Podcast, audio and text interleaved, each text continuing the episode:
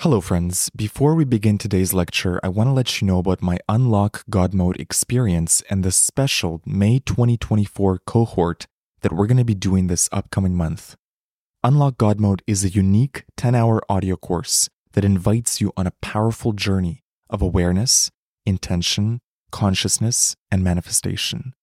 Inside the course, you'll be taught powerful tools and manifestation frameworks to help you unlock the next level of your reality, uplevel your creation skills, deepen your relationship with yourself, and develop a limitless mind, and also tap into absolute faith and trust in the divine. We are about to begin the May 2024 Unlock God Mode cohort. So, for anyone who joins Unlock God Mode this week, you will be added to the May 2024 group coaching calls. These are bonus weekly group calls with me and other members of the group, and I'll only be doing them this May. Also, as a bonus, for those that join this week, you'll receive a one on one personal coaching call with me to help you with any challenges or goals that you have. So head over to unlockgodmode.xyz or use the link in the show notes to lock in your spot in the Unlock God Mode experience. For those that join, this will be an extraordinary life changing, transformative experience for you, and I'm so excited to have you in the group. I hope to see you inside the course, and now enjoy this episode.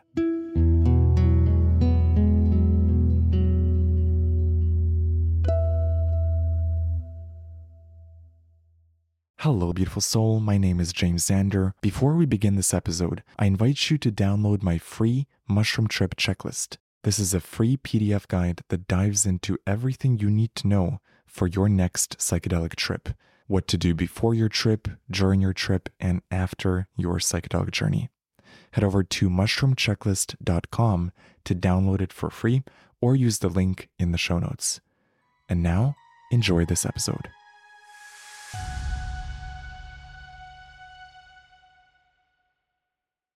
I was essentially living a lie. Nobody really knew what was going on internally. For the majority of my life, I, I couldn't even be honest, let alone vulnerable with myself, let alone to anyone else. And that caused me immense suffering. So externally, you had all this success. Internally, you were suffering. Yes. And the reason why this was the toughest moment was because I could no longer say, when I get there, that's when I'll be happy. I couldn't fantasize about this better moment because I'd, I'd literally had everything I wanted. What is the link between self worth and success? massive, massively intertwined. For the longest time, I didn't even know self worth was a thing. And truly, when I understood what self worth was, it was during my first ayahuasca experience. When I went and sat with Mother Aya, and she took me through the roughest ride of my life physically painful, emotionally painful, mentally painful, spiritually painful. It was complete disillusion of myself. This was one of the most pivotal points of my life. I realized that I had very little self worth your worth is not defined by what you've done in this human plane. You are worthy for being born. That in itself gives it inherent worth. And at the time, I couldn't accept that. I could not accept that I could be worthy just for being. Tell me what you learned about vulnerability. It is strength, it's true strength. Vulnerability equals strength.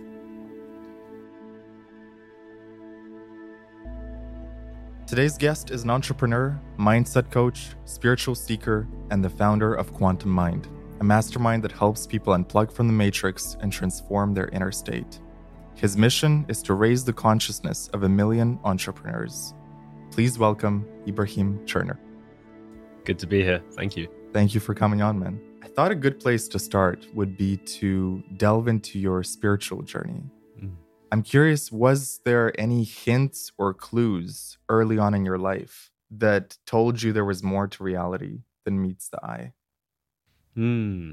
There were there were multiple moments. What was interesting with me is I actually did have spiritual influence growing up because my mum was always into like yoga. She's a yoga teacher.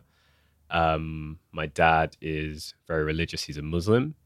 And so I would see the way in which they would live and always notice that they were living by a different set of guidelines to what it seemed like the rest of society. It seemed like they had some kind of internal guidance system that they were running by.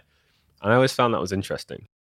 But when I was probably around eight or nine years old, my parents gave me the option. They said, okay, would you like to be like Christian or would you like to be like Muslim? So your mom was Christian, your Yeah. dad was Muslim. Yeah.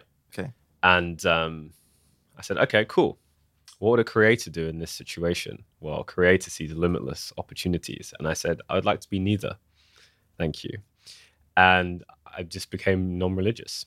Um, and they were both cool with that. I was very, very fortunate to have parents who were very uh, understanding. They just always, they, they gave me independent reign on my own life, which is probably the biggest gift I think a parent can give, um, which I know a lot of people don't get.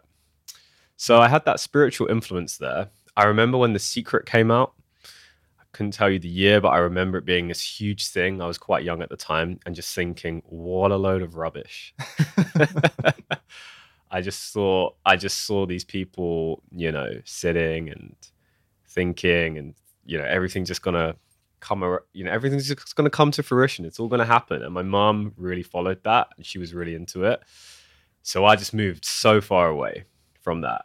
So the spiritual influence was actually I was actually against it to start with. Um, yet I knew it was always part of me.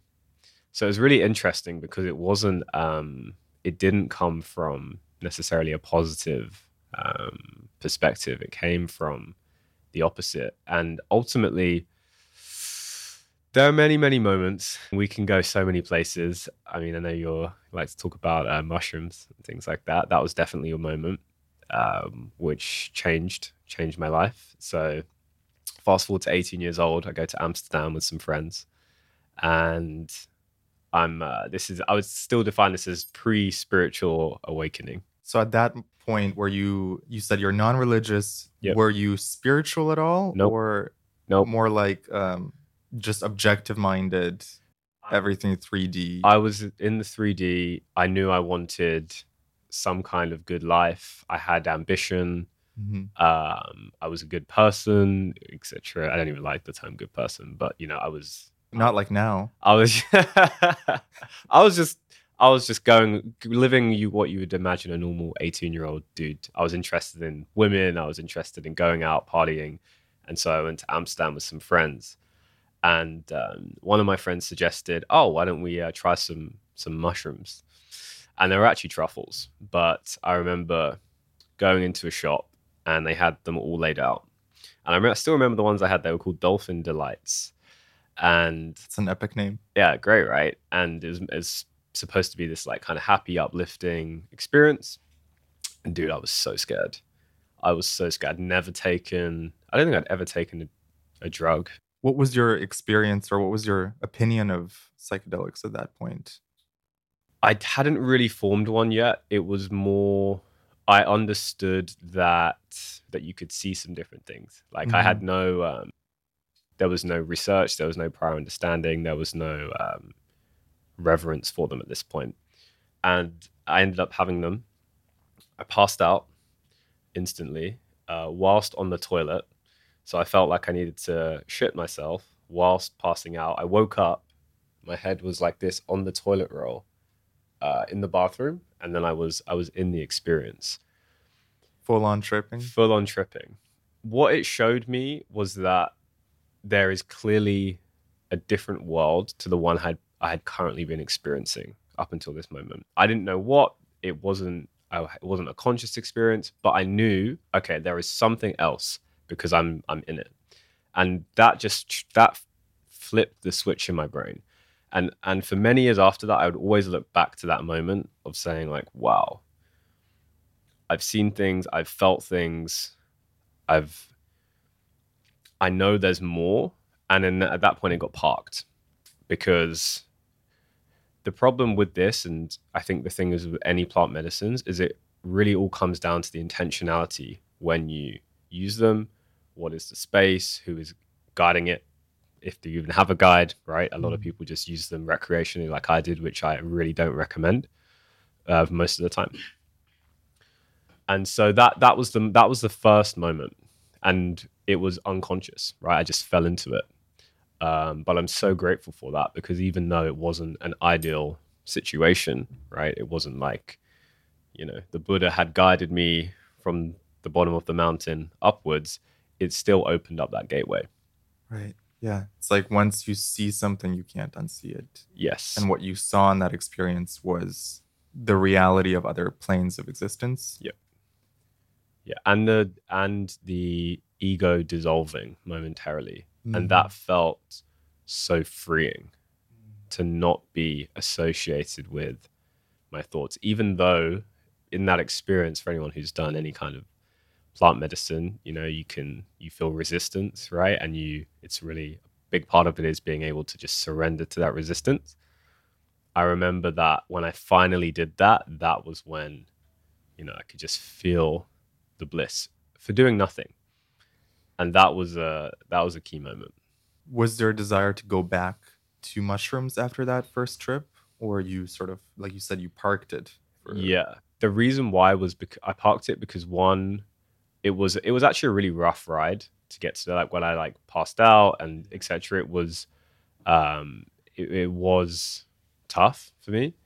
Um and it probably wasn't until six, seven years later that I went back, but this was we'll get to that. But that was essentially like coming from a completely different consciousness. Um not just, you know, some some guys in Amsterdam doing it for fun. Very different. So would you say that was your first spiritual experience, the mushrooms? It was one of them. It, wa- it was one of them That Another one was really just the recognition when I started meditating, probably around that time, getting to a point of stillness where I started to observe my thoughts. That was probably one of the other key moments, realizing that, oh, I'm not these thoughts. Because I just thought I was my thoughts, right? And I think anyone listening, you know you're not your thoughts, right? If somebody asked you, are you your thoughts? You would say no. But do you actually know that? Mm-hmm. Because those thoughts are going around, you know, between 7,000 and 40,000 times a day, depending on which study you look at. And it's really easy to associate with them Yeah. really really easy and so that recognition this is a lot of what i talk about is embodiment and it's the difference between just knowing something intellectually and actually having the experience and it being in your body right? Being a, a shift that happens internally. Those those are the moments for me where they can be like you can call it a spiritual experience right? And they don't have to be these grandiose moments. They can be very very simple just like that recognition i just said. So you you have the shroom experience and then you park it for a few years. What was the next step in your spiritual journey? Hmm. In my spiritual journey, so alongside this, I'm, you know, I'm now like going into university. Um, I'm pursuing like economics. Um, My plan is to go and be a banker. As as in the Matrix as you can possibly be. Like I couldn't think of anything more in the Matrix unless I put on a suit and a and the glasses and just became Agent Smith, right? Yeah. um so along this along this time i'm starting to read just alternative books. I'm starting to just do my own self study but what's interesting is like spirituality and business have always been two sides of the same coin for me. They've always been very interlocked. Like even meditation which has many many different purposes and benefits one of them you could say is focus right? Which directly helps with business. So i was always doing these things with the goal of wanting to just improve myself so I could be more productive. Right. And so once I started to see the physical benefits in the 3D world of like, okay, I go meditate, I'm now more focused, I now do better in business, I now get, you know, more more out of the other side. That started to really re-entrain it for me. And then circling back to those when the secret came out days, that started to like rewire things for me because now I could see, okay, what's the benefit in the 3D, right? Mhm. And I think for a lot of people, I know so many guys who are just closed off to spirituality because they think it's just, you know, sitting, meditating, singing kumbaya, which for some people it is, right? We're in Bali, right? So, like, and that's cool. Like, I have total love and respect for those people. It's just not my path. Like, my path is building like big businesses because not just for the sake of it, it's because it's what I love to do and it's in line with service. So when I we were talking beforehand and I said, you know, business and spirituality are one and the same, business really is a spiritual game. Yeah, when you said that, that really was like, ooh, like it, it kind of woke something up in me. Yeah. So so explain that. Business is a spiritual game. Yeah. You don't see it as a money game or a. uh Why, why, why isn't money a spiritual game? hmm. So do you see money in a spiritual sense? 100%. Okay, let's let's dive into that. Yeah. Like let's say someone is broke Yep. and they're doing financially uh poorly. hmm how can they turn their situation around? Would you go the spiritual route? Would you tell them to hustle and grind? What what is the where's the line? it's a it's a good it's a good there's different times for different things right so there's a reason why if you look at maslow's hierarchy of needs at the bottom of it you've got like your basic necessities like food water shelter bottom of the pyramid. You just need these things to survive air right? Mm-hmm. You need that. Then a couple levels above that maybe you've got like relationships maybe you've got like your health and then above that you know as you go up you get towards like self-actualization which is spirituality right? There is a reason why for a lot of people, most people don't have their spiritual awakening until 35 years old on average, right? And you could look at different numbers, but it's around that time. There's a reason for that. It's because by that time, you've usually got your basic necessities figured out. And once you've got that, right, and, thi- and think about it from a spiritual perspective, all of that safety, that security, that's all very like root chakra based, right? It's that grounded, just foundation that you need. And for most people, when that's out of balance, right, that's that's the bottom of the pyramid. So every uh, everything else is just going to come collapsing down like a ca- like a house of cards until you've got that right. So I'm not going to go tell someone who's completely broke just to sit there and, and meditate and do mushrooms. They need to go out and actually like get themselves together, take responsibility from where they are, accept where they are, which to me is all spiritual, by the way, because acceptance is and surrender, uh, you know, is, is key to the spiritual journey. It's so it is going on a spiritual journey. It's just, you know, you might just kind of classify it differently, but to me, it's all one and the same mm. because every because look, okay, what what is the five D, right? One of the things of being in the five D is where everything is interconnected, right? It's oneness. Define the 5D for those listening. Yeah. So for, to me personally, so you've got like the 3D, you've got the 5D. 3D is very much like you can think of it as like the matrix, very like ego centered, separation, material. You're you know, you're kind of out for yourself. You know, you're competing. Oh, you've got this podcast. That guy's doing a podcast behind us. Like, you need to get better numbers than, than that guy, right? Very, very, Very ego driven. ego driven Mhm. right that's where i would probably say the majority of like consciousness is right now and then you've got the 5d right which seems like this magical like unicorn wonderland but to me it's really just it's love right it's oneness it's connectedness it's collaboration it's coming together to to essentially raise the collective consciousness right and like you can have experiences that open up the gateway to the 5D. For example, like mushrooms, right? Is a very cl- is like literally like unlocking a door and saying, "Ah, here's the 5D." Right? If you want to like a quick way to get there, if you're looking for a hack, that's probably one of the few ones, right? I call them like uh, cheat codes in the video game. Yep. So they're planted all around the video game and you always hear about them. So you can't miss it. And it's up to the person if they want to look at the, the source code behind the video game.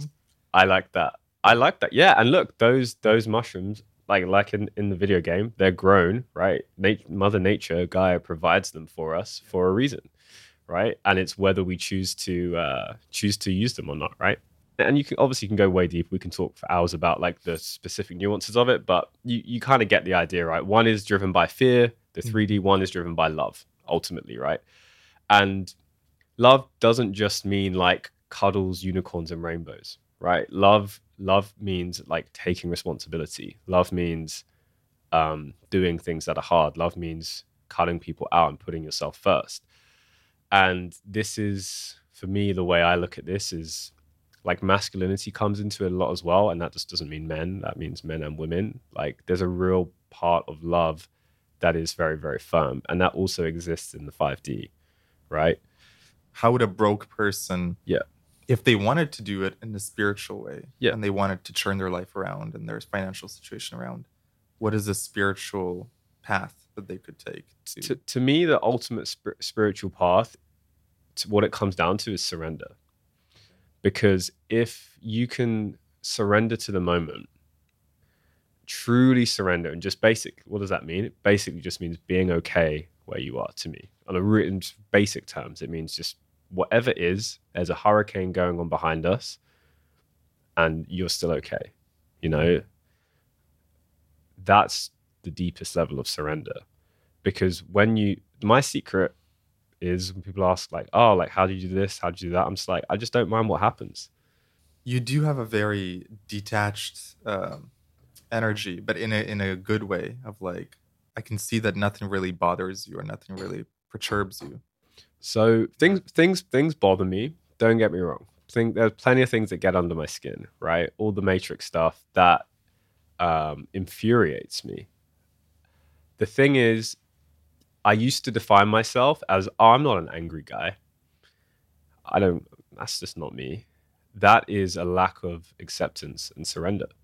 Because here's the thing right? I used to view anger as bad or view being frustrated as bad quote unquote but why is that frequency any worse than love?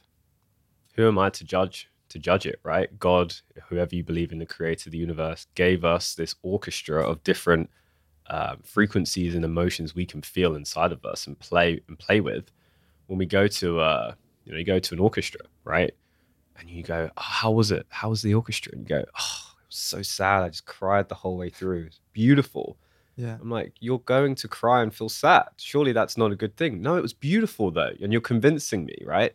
So inherently we actually want to feel everything because without the love without the bliss without the joy without the gratitude then you know like we need both sides right? sure, we, we need sure. we need the the apathy the, you know, the fear the grief. We need to be able to feel that because we work in that dualistic way. It's how our minds were built to me it's like acceptance of where you are is the deepest spiritual journey because it's the hardest thing to do and there are so many levels to it right? Mhm. you you the more you go on the spiritual journey um it's easy to bypass right? It's easy to and i went through a period of that when i was like last year anyone who knows me was the year i became a woman. What do i mean what do i mean by that? I was just so in the feminine so in flow so just a leaf in the wind surrendering all day every day. Everything was falling apart in the 3d around me. Businesses were falling apart. Relationships were falling apart. I had no idea where i was going. I lost 12 kilograms. But you know i was i was in the flow right? So you need yeah you know you need both. And what, what did that teach you for this year? Are you now more balanced with yeah. not as much surrender, or how do you how do you actually balance something like surrender? so I, I do think it can differ from between men and women actually. I do think it can differ. I think i view surrender as a feminine quality as a feminine frequency um, because by default you're allowing something to happen. It's not like a penetrative force right? It's you have to and, and i think this is why men particularly can find it harder than women. If you look at talk to the average woman like they generally are like oh just you know just let it go right you could like you've got some big problem you know in your business and you're thinking about you're thinking about it and you come home to you know your girlfriend or whoever she's like oh it's fine just let it go she's nurturing she mm. can just easily just be like oh it's fine don't worry about it right whereas like as the man you're like no like It's got to be this way. It's Ex- got to happen this way. Exactly. So in everything, in every single moment of life, there is an opportunity to surrender. Can you be okay with a angle being slightly off in this podcast after and fully just let that go? Right? This is why business is a spiritual game. Because it's the integration of these spiritual modalities into life, into every single moment, that to me is the highest spiritual path because I did that. I spent that year being fully detached out in the mountain meditating all the time. And that was great. It was lovely. But what what actually happened like what did I like achieve physically? you know? Not that much.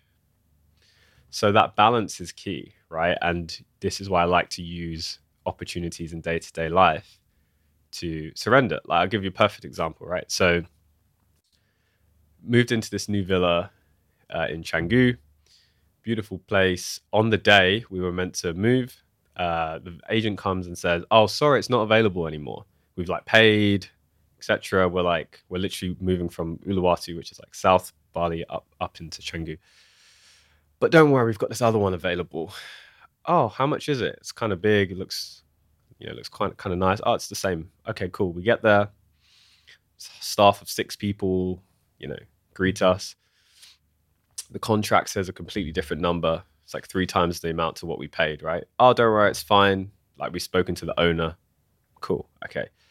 Turns out this woman is an international scammer. And it all kind of, this whole like tumble of lies gets figured out, right?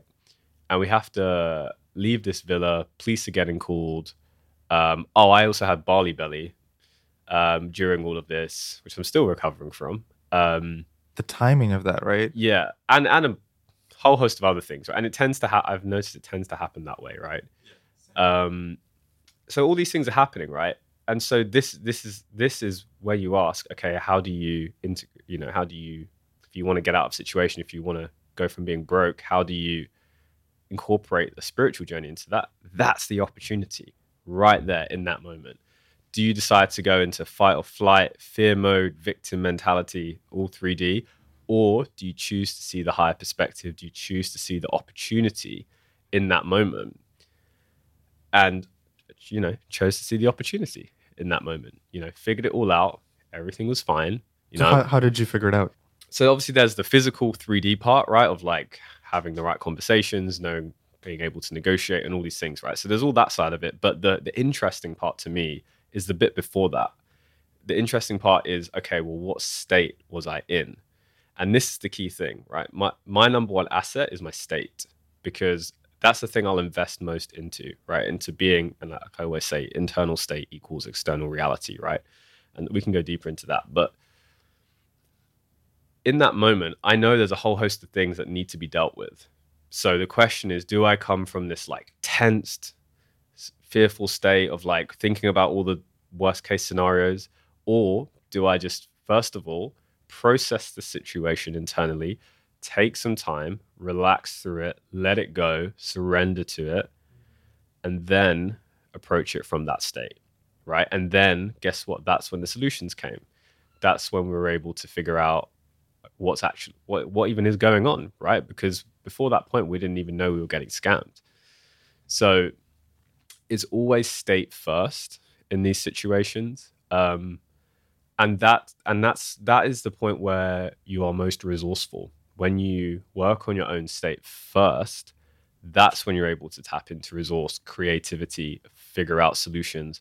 So this is exactly how you get out of that state of being broke, right? when you're in that state, you know, you're not going to want to hear, "Oh, just go and meditate and surrender." You you're going to say like, "F off! I need to make money," right? And yes, while I agree, equally, if you're doing that from a state of tension and fear, you're only going to attract more of that. You're only going to create situations that reflect that. And so, and I did this. Right? I can give you, I'll give you a perfect example. Um, when I started my first marketing agency, um, out of university. So I was in my final year. I would have been like 21 ish, roughly, something like that. Why did I start that business? Well, I wanted freedom and I wanted external freedom, I should say, right? So, like time, finance, location, right? Not, I didn't know what internal freedom was at that point, which is a completely different thing, which we can talk about. Um, and I wanted to escape the nine to five. I wanted to escape that whole matrix arc of working in a job. I saw my friends doing seven interviews to try and get a job at some bank, only to get rejected, who are way more intellectual than me, way smarter than me, way more capable in that field. And I thought, what? what? Like, and I had this opportunity. I'd put five years into this degree, into pursuing this field of finance, and I didn't even apply for a single job. And like, my friends were like, "What are you doing? That's that's correct. You've just invested all of this energy and money like it's a ton Is- of money. It's a ton of money, right? Is it because you knew that you were going to be an entrepreneur at that point? It's because I knew I didn't want to go down that path. Okay. And so here's the thing, and a lot of people do that, right? A lot of people get go into entrepreneurship because they just fuck, don't want to go into nine to five. Like that's that's the matrix, right? Forget that. And I think most people w- w- that's what they want. But here's the thing: that's still fear. It's still fear of. It's still separation. It's still resistance, Mm. right? And so I brought that fear-based energy into my business unconsciously. And so, guess what? That doesn't go until it's processed. It doesn't go until it's let go of. And so, well, then what happened is as I would build my business, I would get more clients. I remember this was a couple of years ago, like built this agency, it was, you know, did did the multiple six figure agency, like, like what everyone everyone online seems to want to want, right? And I remember being in Greece and I was sitting on top of my Airbnb, three bedrooms, locked down, no one was there, like you were talking about Bali. Beautiful, right? Glass of wine, watching the sunset, just the most beautiful moment. And internally, I was riddled with fear and anxiety that everything was just going to fall apart, right? I was just in this fear state constantly, and I, I couldn't really figure out why I was so scared. Where do you think that was coming from? It was coming from the fact that I brought this fear energy into the business. I, I mm. hadn't. This is the thing, like your the external was say here, but my my identity and my internal world was was here. I hadn't done the inner work to to match it to my to where I was externally, and so that the internal world will always win. It will always find a way to self sabotage, to find a way to to bring it back down to where you think you should be, right? Because you you reality is essentially a reflection of your your thoughts and feelings, right? Your internal state, essentially. It just sometimes takes a little while to catch up, right? So externally, you had all this success. You were sitting at this the rooftop of this Airbnb, beautiful view. Internally, you were suffering Yes. And also uh, fearful. fearful and and the reason why this was the one of the like the toughest moments was because i could no longer say when i get there that's when i'll be happy i couldn't i Mm. couldn't fantasize about this better moment because I'd, I'd literally had everything i wanted externally all the things i The money, the Yeah. penthouse. Yeah. all of that Yeah. i had I had it i was i was living that reality um and what was funny is i was actually i was on the way here this morning and i was on a on my scooter. Beautiful sunny day on the way to come and do this podcast. And i was just like i just had this little moment to myself where i just had a little smile because i was like oh yeah this is exactly the reality that i'd been like creating internally for like the last couple months and and here we are. Huh. like exactly it right? And it's it's beautiful to have those moments because it's just always good confirmation right There's always a little bit of a delay, right? there's always a delay So it's interesting when you finally reach that 3D point and you're like, oh, yeah, this is what I was intending three months ago, two months ago. Yep. And there's a, I, I like to put everything into equations so my, my equation for creation is um, having a clear intention Mhm. right so just a very this is what i want to happen like physically, like i'm you know thinking this in my mind plus aligned action this is where it differs from the secret it takes action Yep. it takes action it takes action aligned action minus attachment Mm. and this was the bit I figured out afterwards. It's minus attachment. You have to take away the attachment to the outcome. That's the that is the secret to cr- having any reality you want. Because what happens is if you, when you have the attachment on it, right? Like I did with this business. This is the perfect example actually. I didn't even realize this, right? I had this vision of wanting this business, who that made me in society and the life I could live and what I could provide, etc. But I was so attached to needing that to happen that it was always creating um, a gap between me and that thing. And I momentarily had it. And in this moment in time, I had it. But here's the thing. I create I created a scenario where it all came toppling down within 48 hours. Half of my client base cancelled, seemingly out of nowhere for no reason, right? And the funniest thing was, is I was smiling inside. I was laughing. The only thing I could do was laugh. like worst case scenario in my mind had just happened and all I could do was laugh because I was like, oh yeah, I created this. Yeah, I heard you talk about how like in the few days leading up to that, you were actually scared that you were going to lose your clients. Yep. And then only took a few days and the exact manifestation happened. Exactly. Yeah. So we're always manifesting stuff, right? Mhm. Every single moment. But no one wants to pay attention to the things we're manifesting that we don't want. Yeah. Yeah. And so this is why when we talk about like manifestation and spirituality, it's all beautiful stuff and the intention's beautiful, but it requires releasing of all programming, all like held traumas first, because otherwise you're just manifesting shit you don't want. And so that's why it takes that inner work. And that's why I don't even like in my mastermind, like I don't I, I don't even share a lot of those like techniques and things yet because I want to make sure we've like cleaned everything out first. Mm. Right. So then you can manifest from a pure state because otherwise you're manifesting with distortions, right? Manifesting based on ego. And you know, you can do that, but it's just It's clearing those blocks, right? Clearing, Exactly. doing the inner work. yeah.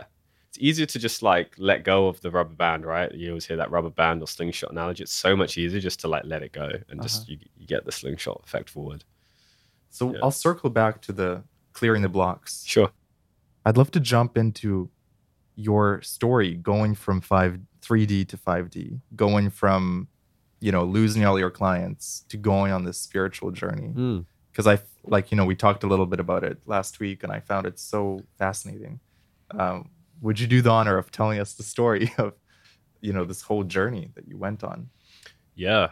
God. So what's interesting with I've noticed with any spiritual journey is it's it's so non-linear, right? It's um it and you can explain it in a linear way, but the reality is these things happen in in such a, you know, a, cr- a crazy and chaotic way. But that's the only way it can happen because by default, anything in that realm is um, not is non-logical, right? You're moving into like what I perceive as moving with intuition. You move from matter to energy, right? That's a that's a big shift, right? That was one of the big shifts I had, which I, I guess I can start with there, which is like you knock on this table, you would say it's a wooden table, physically made of wood, right? Well, what's that wood made of? It's atoms, right? What are those atoms made of? Well, they're 99% space. What's inside that space? Energy. Right.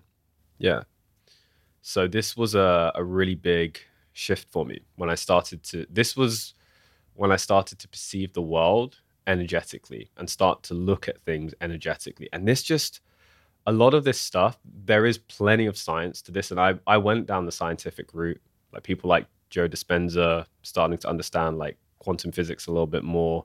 You know, this stuff's only been around for hundred years right? That's when it was essentially born. All of this new science, and some of it's even newer than that.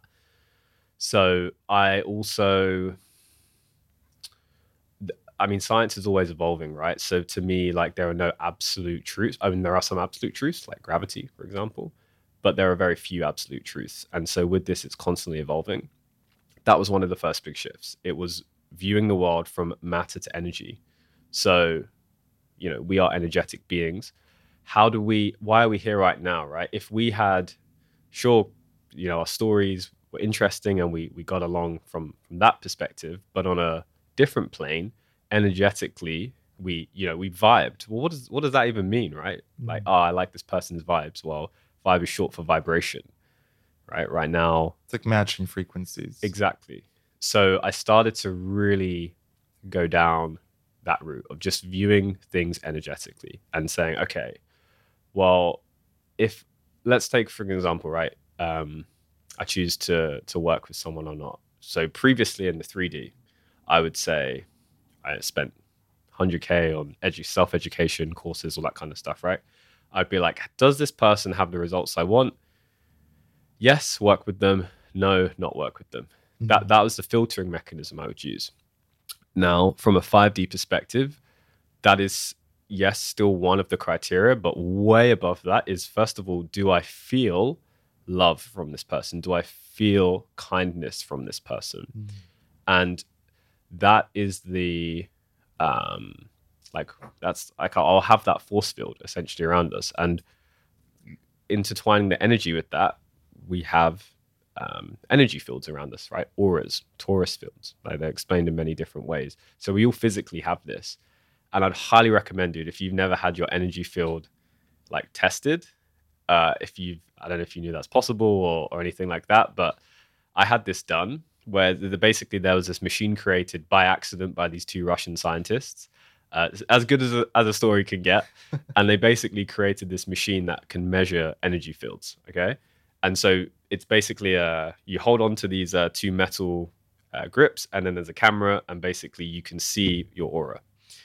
And so that was a like a a shift as well for me because for the first time I could see, and then somebody interpreted that you could see all the colors, all the different chakras, where they were residing, and it's a snapshot in time of what your current energy is like. So you've done this. I've done this, yeah. You have photos of. of I have this? photos, yeah. Wow, I'd love Yeah. to see those. I can, yeah, I can send you one. Can you can you like take um for example, can you go back to this machine now and compare your aura Yep. now to what it was Yeah. before? Hundred percent. Have you done that? Well, here's the thing: your aura is always changing in every moment. Yeah. Okay, so your aura is a reflection of what's happening in the present moment. So it's always moving, right? Your aura isn't isn't stagnant, right? But you would definitely like if you were to measure the aura of someone who's like in, enlightened versus you know someone who's very much in the 3D, you would see the humongous difference, right? Heart coherence, how open is you can see like I could see how open my third eye was, which for me it was very open. They were surprised by that. Uh, a lot of like root chakra, so there's a lot of red. So like I'm a very grounded person, right? So let's to link this back to like 3D. Like most people will say, "Oh, you seem like a very grounded person," or "You, seem pretty detached from things." You could say that's like a personality trait from a 5D perspective, from a spiritual perspective. My root chakra is very like open. It's very just like solid, you know. Um, and that's been something that is just naturally within my uh, genetics. It's within my like I'm a Virgo. It's part of my like astrology. It's part of my like human design. You know, you can use all of these different modalities for confirmation of this. But yeah, essentially, like viewing the world energetically was one of those big shifts, right? And I, I just got super super excited by the prospect that we are all energetic beings, right? And then I would start to have experiences. So I would start to, you know, I would work with, um, for example, like there's a quantum kinesiologist that I work with called Beth, and she's worked with so many of my friends now. Every time I introduce her to someone, I go, "Hey, this is Beth. I have no idea what she does, but she's amazing. Just you guys need to work work together, and you know, the mind will be blown." To give like some context, right? So imagine she's connected to source energy. Okay, she's completely just connected. And imagine you're an open book and I'm just reading you like your entire past, all timelines, all future possibilities. I'm just reading you. And how do you know this is true and not some made up stuff? Because one, like the, the things that are said are 100% accurate. But then two, you just feel it, right? You feel it in your body. And this is really the movement from the 3 to the 5D. This is probably one of the biggest areas of resistance for people is because you do move from the logical mind and start to incorporate the heart, the feeling body. And this is really where you know, it's it's completely against everything that's been programmed into society by the matrix, right? Feeling like, oh, don't cry, big boys don't cry, just get over it, be a man. All of this external programming is saying do not feel. Feeling is weak, right? You go to any boardroom that like you know locker room talk like don't be a don't be a bitch don't be a you know don't be a pussy. All of this stuff is saying don't feel essentially like feelings for women. So if so to be able to move eh, lean into that takes the removal of all of that conditioning. And this is why i like to always bring it back down to you know the street bring it back down into the 3d and to show well here's the benefit of doing that here's how you have a physical better life here's what you can access Yeah. by going into that It's like integration too, right? Because if you can integrate the 5D perspective with the 3D, I feel like that's the healthiest way of of seeing the world because we are living in a 3D Yeah. uh, universe, at least at this moment. And so just being in the 5D can be a little bit like floaty, you know, like you're not grounded. Whereas when you bring it back to the 3D, you can have both perspectives. For sure. Like, what? Why do you think you came here to this Earth, not to this podcast? Why do you think? why, why do you think you came to Earth from your perspective? I've thought about this a lot, and I've also asked ayahuasca about it when I when I was doing my first ceremony. So, I think purpose-wise, I came here to uh, raise the consciousness of humanity, and also uh, introduce plant medicine to more people. And that's a big part of my mission. Mm-hmm. But there is also a part of me that feels like that we come here to just have fun as well. Like that it's a fun experience to become human for 60, 70, 80 years. And so um, part of me just thinks like we we come here many times to to experience life, learn lessons, go back. It's like a school. But why why do you ask? I think moving into as you go on the spiritual journey, it can be it can be easy just to want to be, you know, in service, just to want to be in the 5D, just to want to help people. Uh-huh. And whilst that is beautiful, it, it needs to be balanced with having a 3D grounded human experience and experiencing everything that comes with that. Because otherwise, you're denying part of your existence. So it's beautiful that you feel there's both. Um, e- equally, you can be too far on the other end, which is just having that 3D experience, right? And and denying the spirit within. Mm-hmm. And so let me take you back to that the you're in Greece. Was that like one of the toughest times for you in life? Yeah, it was. It was definitely one of the toughest times. There were other times as well where I was like struggle financially. Like um that was a big part of my journey as well. I think it's for a lot of guys. Um finances, right? Scarcity is one of the things programmed into the 3D, right? It's also because men define themselves by money so yeah, much. Self worth. Mm. We, we, can talk about self worth as well because Yeah. it's it's hugely tied to money typically. What is the link between self worth and success and self worth and money? It's massive, massively intertwined. And when I realized this, when I realized that the guys who are most successful have very high self worth, even if it's not warranted self worth, Mm. yet they're still successful. I was like, okay, there's something I get to figure out here, right? But how can I do this in an integrated way? So for the longest time, I didn't even know self worth was a thing. I didn't even, if you ask, so I, the first time I heard about it was I was at university in our enterprise center. So it's like our business center. And uh, the head of enterprise name was Finbar said, you know, one of the things I think young entrepreneurs struggle with is self worth. And that was the first time I heard self worth. And I was like, oh, okay. So that's like what you, what you're, what you're worth. Like, is that financial worth or like, what is that? Right. Yeah. But it planted the seed. And truly, when I understood what self worth was, wasn't even that many years ago. It was during my first ayahuasca experience. It was when I went and sat with Mother Aya and she took me through the roughest ride of my life. Uh, it was deeply physically painful, emotionally painful, mentally painful, spiritually painful. It was complete disillusion of myself. And I realized after going through this experience, and I remember laying on on my side, right? Usually lay on like a a mat or a blanket or something. And I remember I was in the fetal position and I was just covered by this blanket, by this white, thin blanket. And I remember opening my eyes, it was the morning after. And I just remember feeling so fragile. I felt like if you just touched me, I would have just shattered.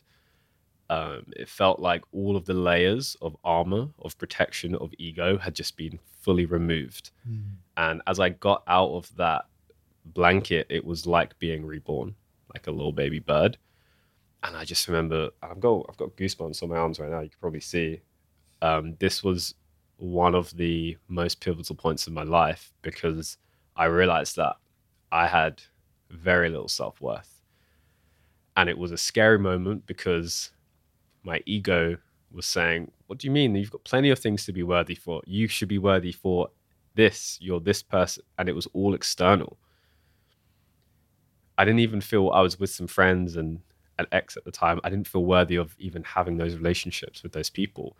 And the shaman, who's incredible, uh, his name's Anthony, one of just beautiful soul, explained to me what that was and what self worth was. And we used that as the talking point for the whole group. And that was where the healing journey began of self worth, of realizing that what he said to me was that your worth is not defined by what you've done in this human plane. You are worthy for being born. That in it itself gives it inherent worth. And at the time, I didn't, I couldn't accept that. I could not accept that I could be worthy just for being. I, I think, particularly in men, I think it's slightly different with men and women. I think uh, women can accept that a little bit easier, but as a man, there is an element where we do create our own value, right? There's a real thing to that, right? Through building, through creating, through becoming more intelligent so that we can do things. There's a real part to that, right? So so that part which I knew then and still do believe to be true, that we do create our own value, mm. couldn't accept the, the self-worth part. How could I be worthy if I'm like laying back just for being born? Just for being born, right? How does that give me any worth, right? So it's a bit of a dichotomy. And so how did you come to understand that? It was a journey um, it was a real journey. I would say one of the pivotal moments was was working with another shaman. Funnily enough, um, not in plant medicine. I worked with someone called a Heyoka, which is essentially means sacred clown. And we went through this process to, uh, which he would describe as trauma release, essentially going back to moments in the past and going through a specific process to release them energetically, which I did. And I realized that so many of the things that had caused me pain, whether it was a heartbreak, whether it was, you know, my my parents splitting up, my dad leaving and me grabbing onto his leg, not wanting him to leave and feeling unworthy as that little child, you know, all these micro moments that build up this use case to create the illusion that I was not worthy, I was able to let them go. And I was able to do that myself. I was able to do that by by self self processing it by by allowing the energy to pass because essentially the own the way these things are created is just simply by the mind so the memory repeating that memory in the mind which then causes an emotion in the body. And what is an emotion? It's energy in motion. So it's energy which gets trapped in the body. Mm. And that's what causes the lack of self-worth. That's what causes the heartbreak. That's what causes, you know, the resentment to to the ex. That's what causes the the anger, right? Stuck energy. Stuck energy. That's all it is. On the most foundational level, you can use any modality. You can use plant medicine, you can use therapy, you can use going to a retreat, you can use doing 10 days in darkness, you can use any modality. At its core, what's happening is you're just releasing energy. And energy wants to flow. All energy wants to do is flow, can't be created or destroyed. So until we realize that we are the only ones keeping that energy trapped, it is our decision, whether that's a conscious decision or unconscious decision. I would argue it's almost always unconscious once we accept that and take responsibility for our own, you know, for our state where we are, then we can say, okay, actually, I can release this now. And that's why, for some people, 10 years of therapy to get to the point where they realize that their mom actually did love them or their dad was actually proud of them can be the right path for them.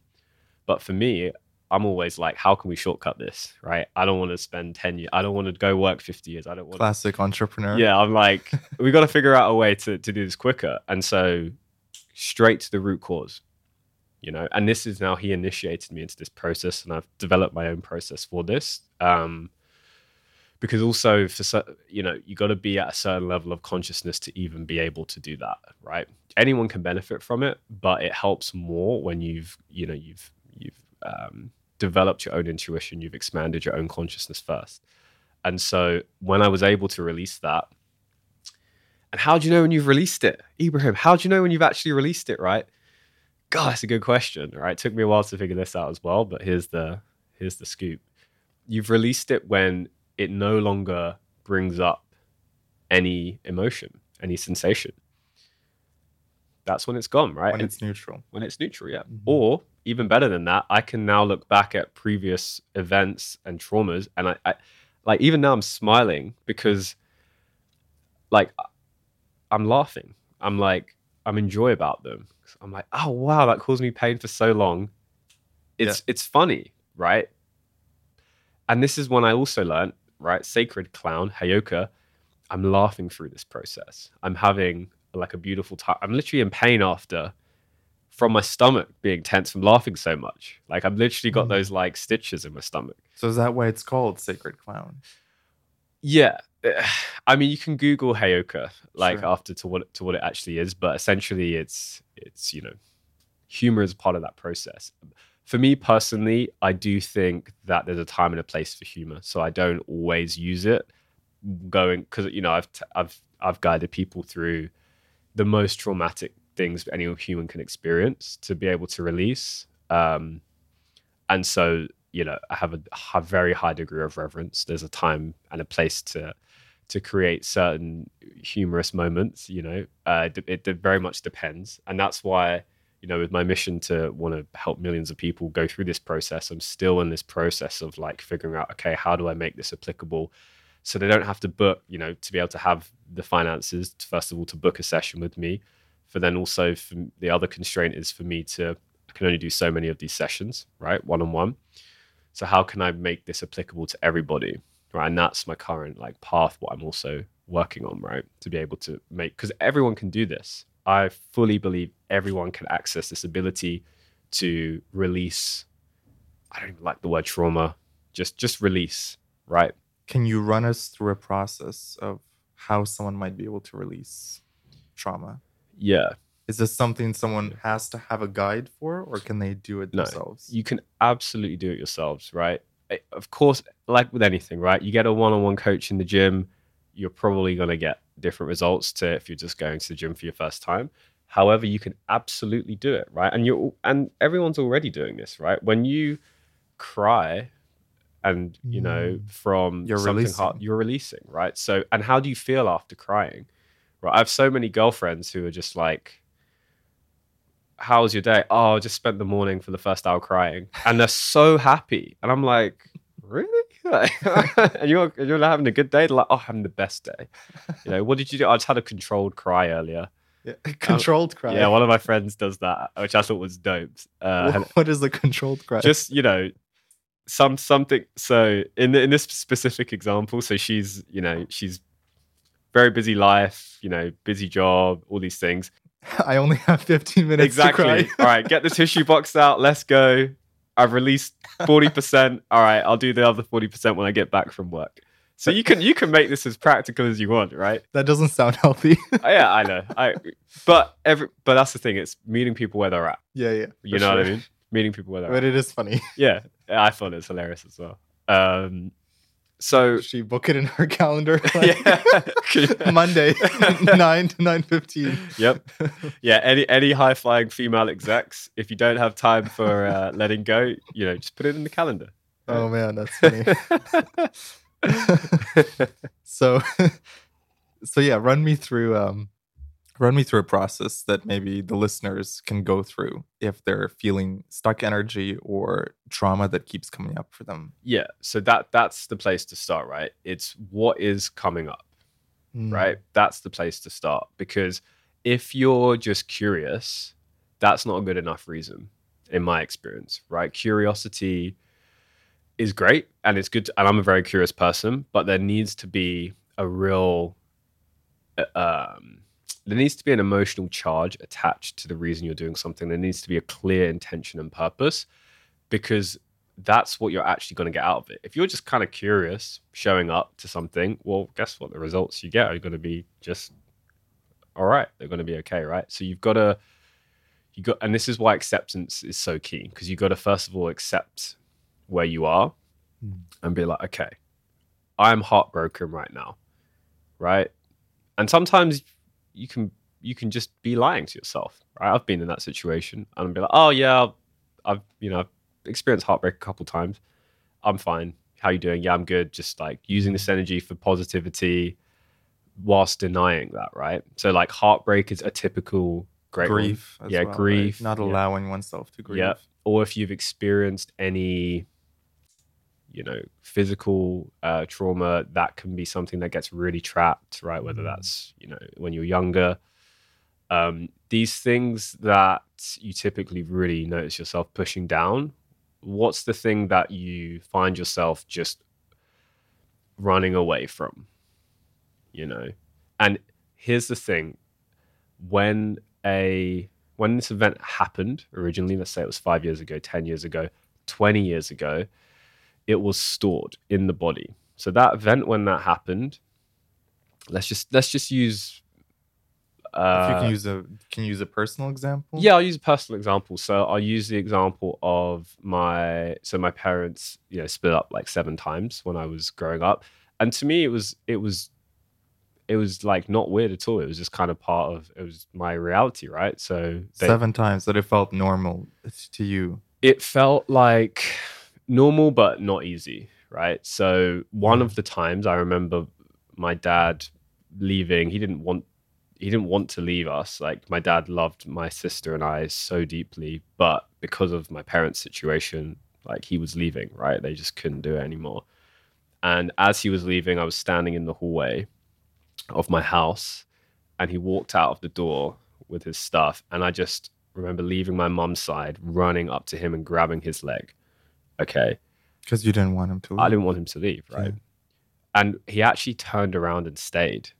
And he and that was all I wanted, right? And I was I remember being so like happy's not even the right word. It was just like, oh, okay, like it was like survival. It was it felt like a survival mechanism. Like, oh, Mm. okay, like I've got my protector here, you know? Relief, probably. As Yeah. well. But from that moment it was always i always then felt like hmm something's off. And i didn't know it was like not you know not feeling love like not feeling worthy at that time. I was just a young kid right? But i always felt a little bit different after that. So that's an example where you know you could you would say there is like some self-worth to be released that quote unquote trauma. But it doesn't even matter how it's labeled because from a again just going straight down to the root cause it's it's the it's energy right? It's the emotion that is trapped in the body. So let, let's say right in that exact same scenario dad was leaving. I ran out grabbed his leg. He then stayed. Mhm. but i didn't choose to attach any meaning to that. I was like oh my dad's staying now. Let's just Mm. say that switch was missing in my brain no trauma created no stuck energy. because it's just an event happening. Yeah. And this is the thing. This is like moving from 3D to 5D. Part of that movement is going from how I always say like victim to creator. Okay. There is no bad event. There is nothing from a higher perspective. It just is. Right? It's the meaning and perception that we give that event. Mhm, mhm. And only we give it that meaning, consciously or unconsciously. And so, in that second scenario where he then stays, and I go, "Oh, cool, dad's staying," and I just move on with my day. Right? What happens when you you know you step on your dog's foot? It screeches. It will bark. It will shiver for a moment. It will shake, and five seconds later, he's licking your foot again. He's happy Mm. right? Because he's processed it, that he's in the moment, and that's innately like what we can do. We can all do that, and this is why I talk about using life's provocations, situations as opportunities in the moment. I think that's the most powerful, right? So that's how you can start processing right now. And so, this event with your dad, were you able to process that with the shaman or by yourself later on in life? it, it happened in spurts because I didn't have a like a robust system like I have now to, to for processing. So part of it also happened during a second uh, plant medicine ceremony where I was working with uh, peyote. I don't know Mm. if you yeah. So it's like a, a father medicine, very different to ayahuasca. Um, and I really connected with my dad during that. And I realized how um, how much unconscious resentment I had towards him because he wasn't around like I wanted him to be, because uh, he said no to things, because he was always stern and strict, because you know, um, name the name the story. Um, and then in that ceremony, I realized that he's a 60 year old man who came to the UK at nine years old from Africa, where they were living an amazing life and had to come here basically at gunpoint with the opportunity to start a new life from scratch with nothing. So he went from living this amazing life to not poverty, but like on that line. So all he knew was hard work. And why did he want to work hard to provide for the family? So all of that time he was sacrificing for me. And I never really even felt the true gratitude for that. I only saw myself through the victim lens is what it came down to of like oh why i wish she was around more etc And to be fair, as a kid, we don't have that awareness, the higher awareness of our parents are trying to, they're doing their best. Yeah. And they have their own traumas that they might not have healed. Um, it's only when you grow up that you really realize the sacrifices they've made to make to provide for you. Yeah. And so I guess that's why it's so easy for as kids and teenagers to have that stuck energy and to accumulate trauma. Yep. Right. What did peyote teach you about your dad or about your relationship with your dad that helped you unblock that trauma? it helped me realize that he's a human being he's not a superhero mm. Because i viewed him as my dad mm. right even that's a label his name's zul zulfikar is his name Cool name. yeah, it's a cool name, right? I realized that he was a person Yeah. and he was, like you said, doing the best that he could do. And that fundamentally changed my relationship with him because now I could view him in that way, not just as my dad, right? Mhm. Which has a whole host of attachments and connotations and responsibilities around it. I could also view him as a person, right? And God, I felt s- just the amount of love that opened up in my own heart, which I could now encompass him in. When I realized that was beautiful, and I didn't. Re- and again, I was unconscious to this. I didn't know that was there. If you asked me before that, I'd say I've got a great relationship with my dad Mm. because on many levels we did right. But the the the plant medicine showed me what was yet to be revealed the peyote. And from that point our relationship has just blossomed. Um not because i told him about that experience. I think he wouldn't even have a clue. Even if i explained it to him in this depth he wouldn't have a clue what that meant. But just from my side the trauma being healed, it healed our relationship. And now we have these like beautiful, in depth, four hour long calls. You know, we used to, I used to have so much resistance to his religion, following Islam. I'm spiritual, you're religious, we have different views. And now, just again, it's all the same. Like the essence is yes, there are many parts of it I don't agree with, but at its essence, from a higher perspective, it's all pointing towards the same thing. Um, so yeah, it completely healed and transformed our relationship. Wow. Yeah, it sounds like um, peyote is a, a powerful medicine. Yeah. I haven't done it. I've only done, well, I've done ayahuasca, I've done mushrooms, a couple other things. What was the lessons you learned from ayahuasca? Oh man, how long we got? I I would say the the biggest one was around self worth, like we talked about. I think Yeah. that was that was the core. Um, I've had a few experiences with Aya. Um, I realized that as well. We can also have all of the intentions we want. We can have all of the goals we want. Mm. And ultimately, if the universe has another plan, that's what will happen. Do you believe in destiny? someone asked me this a few a few days ago actually, and my inst no, I'd never thought about it before. My instant um, response was like, mm. like I don't know if I want to resistance. Yeah, it was resistance, right? It was um, is everything. I view it as like I think it's kind of predetermined in a, in a way uh, with mm-hmm. destiny. Like it was destiny. I would meet this person, and I the honest answer is I don't know. Um, what I would say is I do believe there are probabilities for things. So I do believe that every, there are parallel universes. I do believe that um, there are multiple timelines and everything happens simultaneously. And it is a decision in this current incarnation that determines whether we move on to this timeline or that timeline. Mm.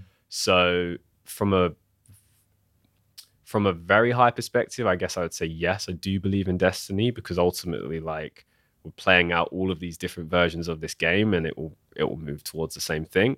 However, in in this specific 3D incarnation, I think that there are many many ways it, it could go uh, in terms of destiny. Right, it could be one of infinite opportunities, and it's the decision that we choose to making this hologram in this game that determines it.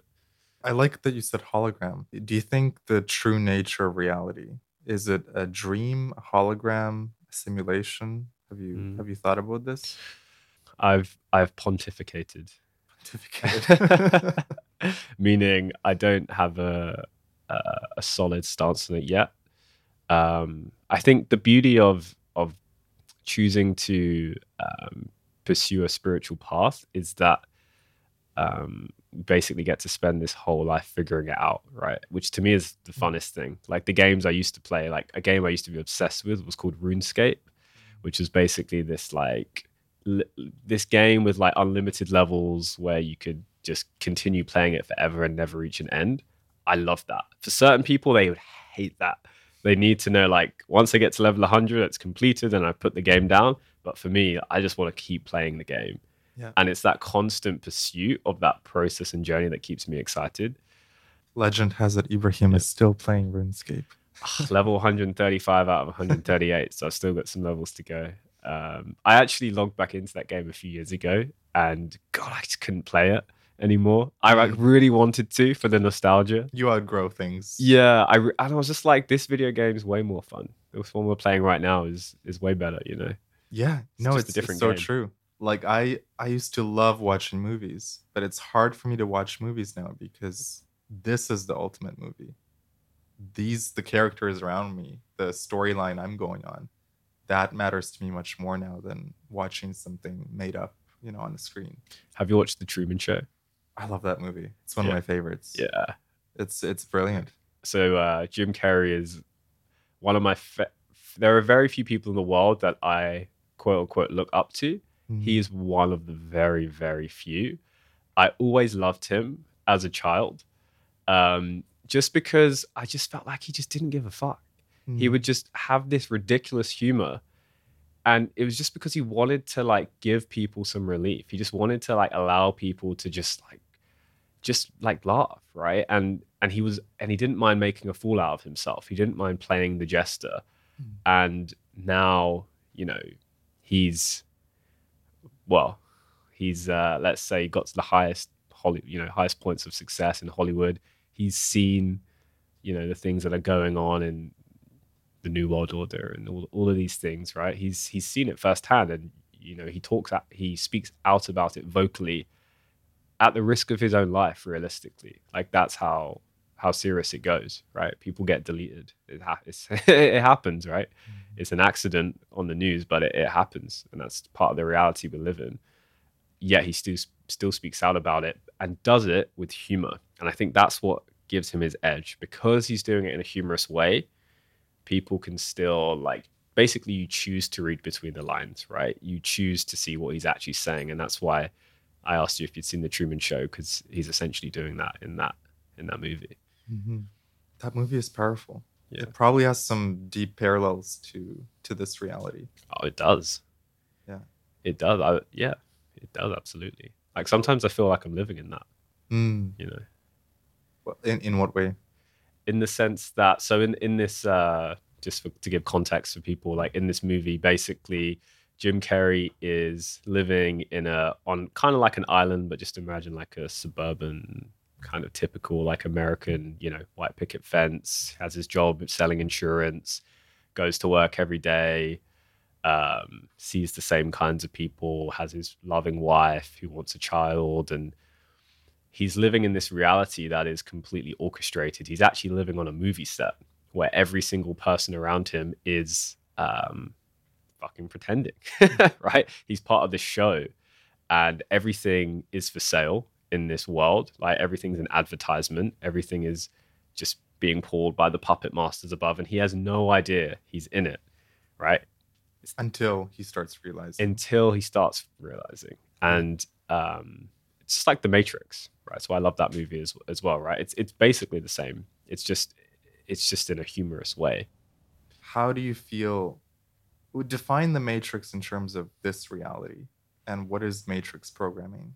How do these programs run us? So I would say a Matrix program, first of all, is just in a simple way, right? It's just like a, it's basically your mind, a false belief in your mind that keeps you enslaved within the 3D, right? So so keep let's break that down. False belief, first of all, right? So belief, i.e., that may not be real in your mind, which your mind is not you. Your mind is something separate that keeps you enslaved. What does that mean? Like trapped essentially in the 3D, right? So the matrix, which is essentially everything around us, mm. right? It's something you can't, like Morpheus says, you can't, you can't uh, see, smell, or touch it, right? It's the media, it's the education system, it's the the entire like world we live in. That is basically programming the whole society from birth to think and act a certain way, to to to go on a certain path that benefits the puppet masters, right? And obviously, there's the movie on it, which had still gets talked about to this day and is still highly relevant. Like why that movie was made like 20 years ago. Like why is that movie still relevant? Because it has a deep resonance within us, right?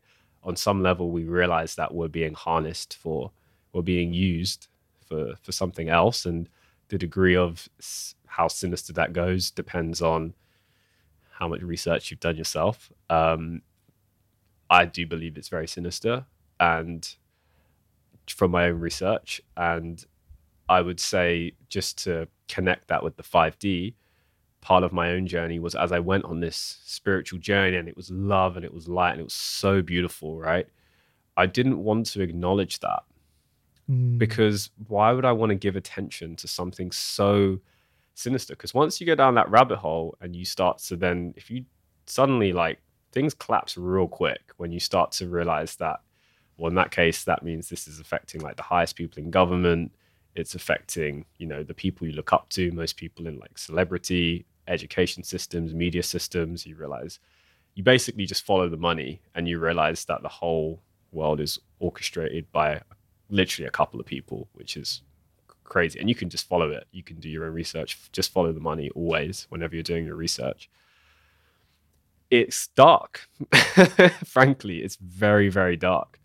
And so this is why i don't even though I have very strong beliefs about this, I don't push this too hard because I don't think a lot of people are ready to um, actually even acknowledge it. Like I've had many conversations with people where I'm like, this thing, that thing, this was this was fake, this didn't happen, this is the real agenda here. Look at the last couple of years,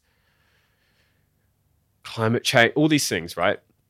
But the thing is, is to to believe that, then your whole freaking paradigm of the world has to get broken, right? And that's just too much for a lot of people to accept. And so I intentionally only started looking at that once I knew I could hold enough love and acceptance in my own heart once I'd done enough healing myself to be at the point where I can I can hold this reality in love and I can still have full love and acceptance for all of what's going on. Child sex trafficking, right? Um, things going on with jabs, right? All of these different things.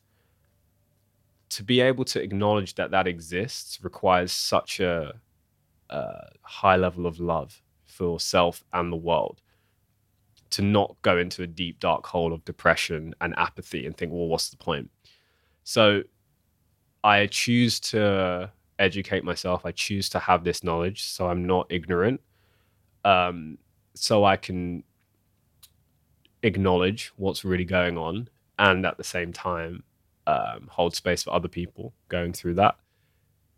Equally, I don't talk too much about it because I just don't think people are ready to even accept that.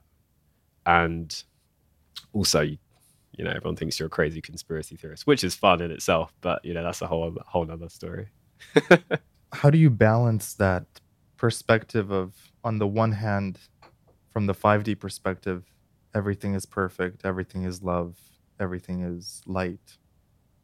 And then this other perspective of, well, actually, if you look deeper into some of this stuff, it it's quite dark and quite um, quite scary. Eh, that's I'm so glad you asked that because there is no other hand, right? There's no like one side and the other, right? So the mind works on dualism. Yet it's all the same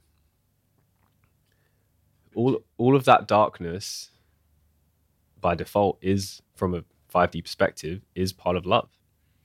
Right? So there is no balance. From the highest perspective, there isn't. Now there's the human game where you're like, how can this exist?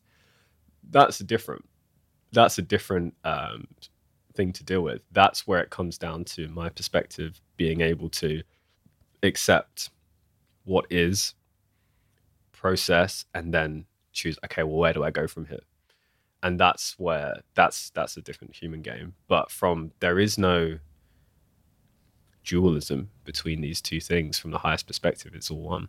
One thing i've noticed in some of my friends is they get pulled into these rabbit holes and it becomes their whole life yep. which i think is unhealthy as well in that they're they're constantly talking about all these scary things that are happening um, but they lose sight of their own mission and they lose sight of the good in life maybe. So have you have you seen that in your friends or have you experienced that where there needs to be a healthy balance between knowing the truth but also not getting dragged into that energy? Because yeah. then you're of no help to anyone i think we all have a very unique life path right and i guess destiny can come into that as well I don't think there's one right way to do it. I think for some people, going really deep down that rabbit hole is maybe their calling in this in this life, right? And to, and to be that seemingly crazy obsessed person resonates with a certain number of souls in this reality, right?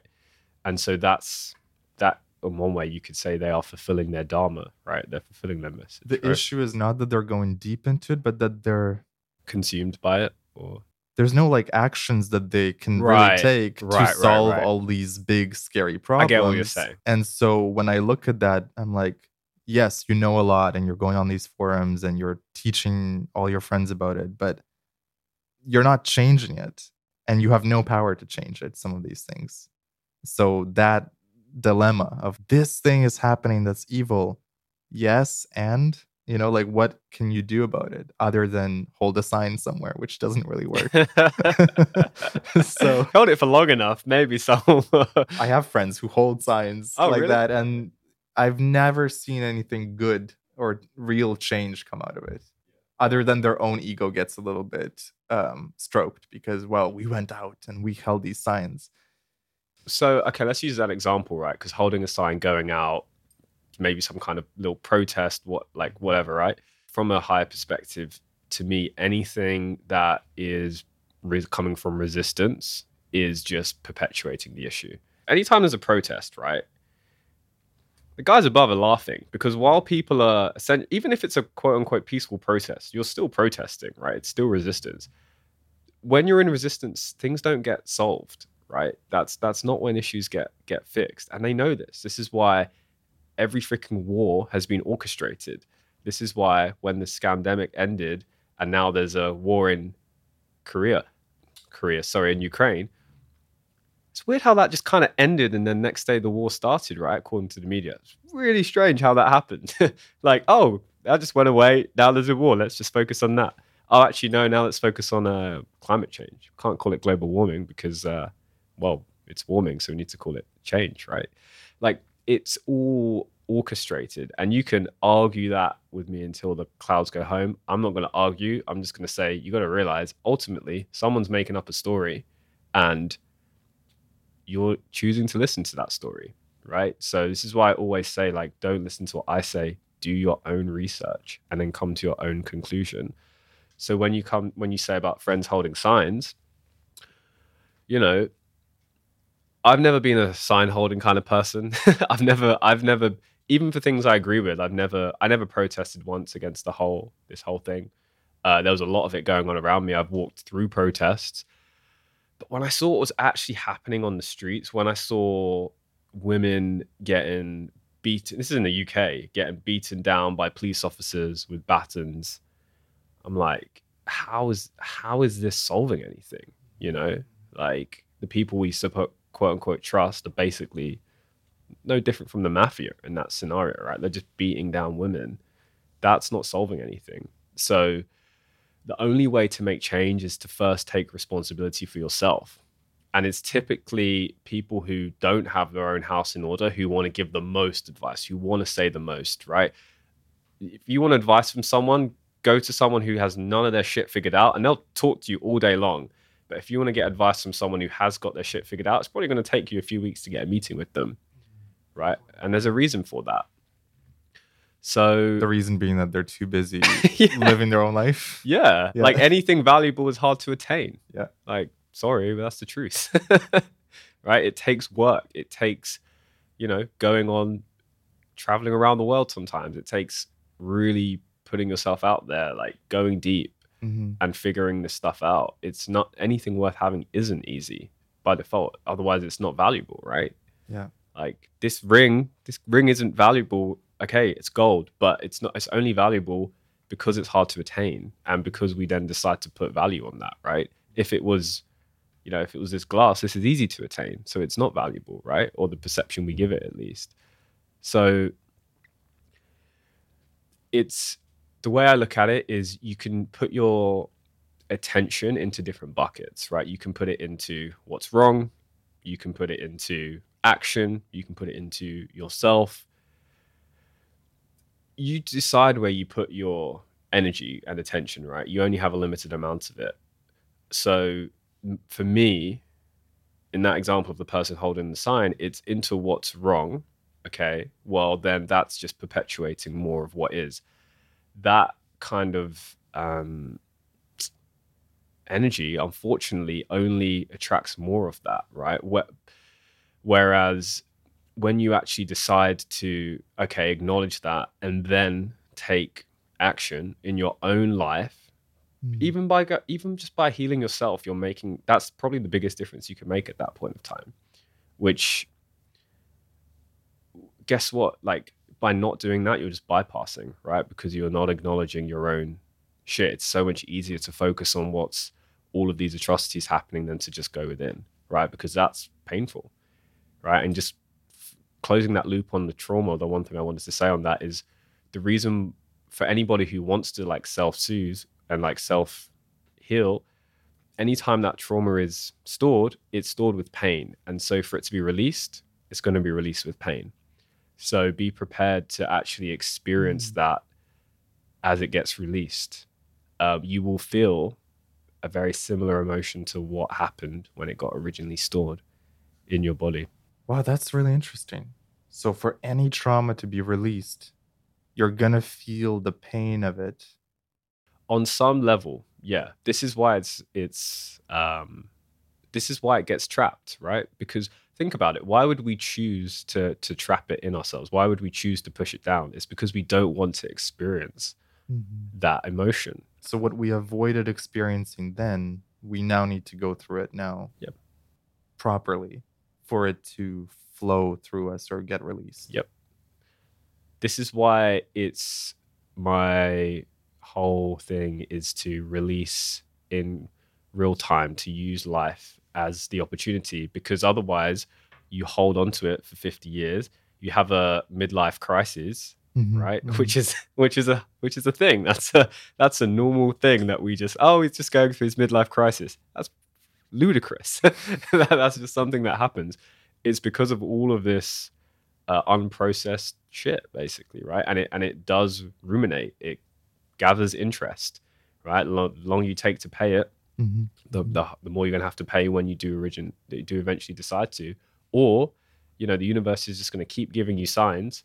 You know maybe you know you start building up this resentment towards your boss then suddenly now you lose your job then suddenly now you start getting like you know physical issues then now suddenly you have a heart attack. It's just going to keep getting more serious until you finally pay attention to it Do you still get moments now where old traumas float up in your consciousness?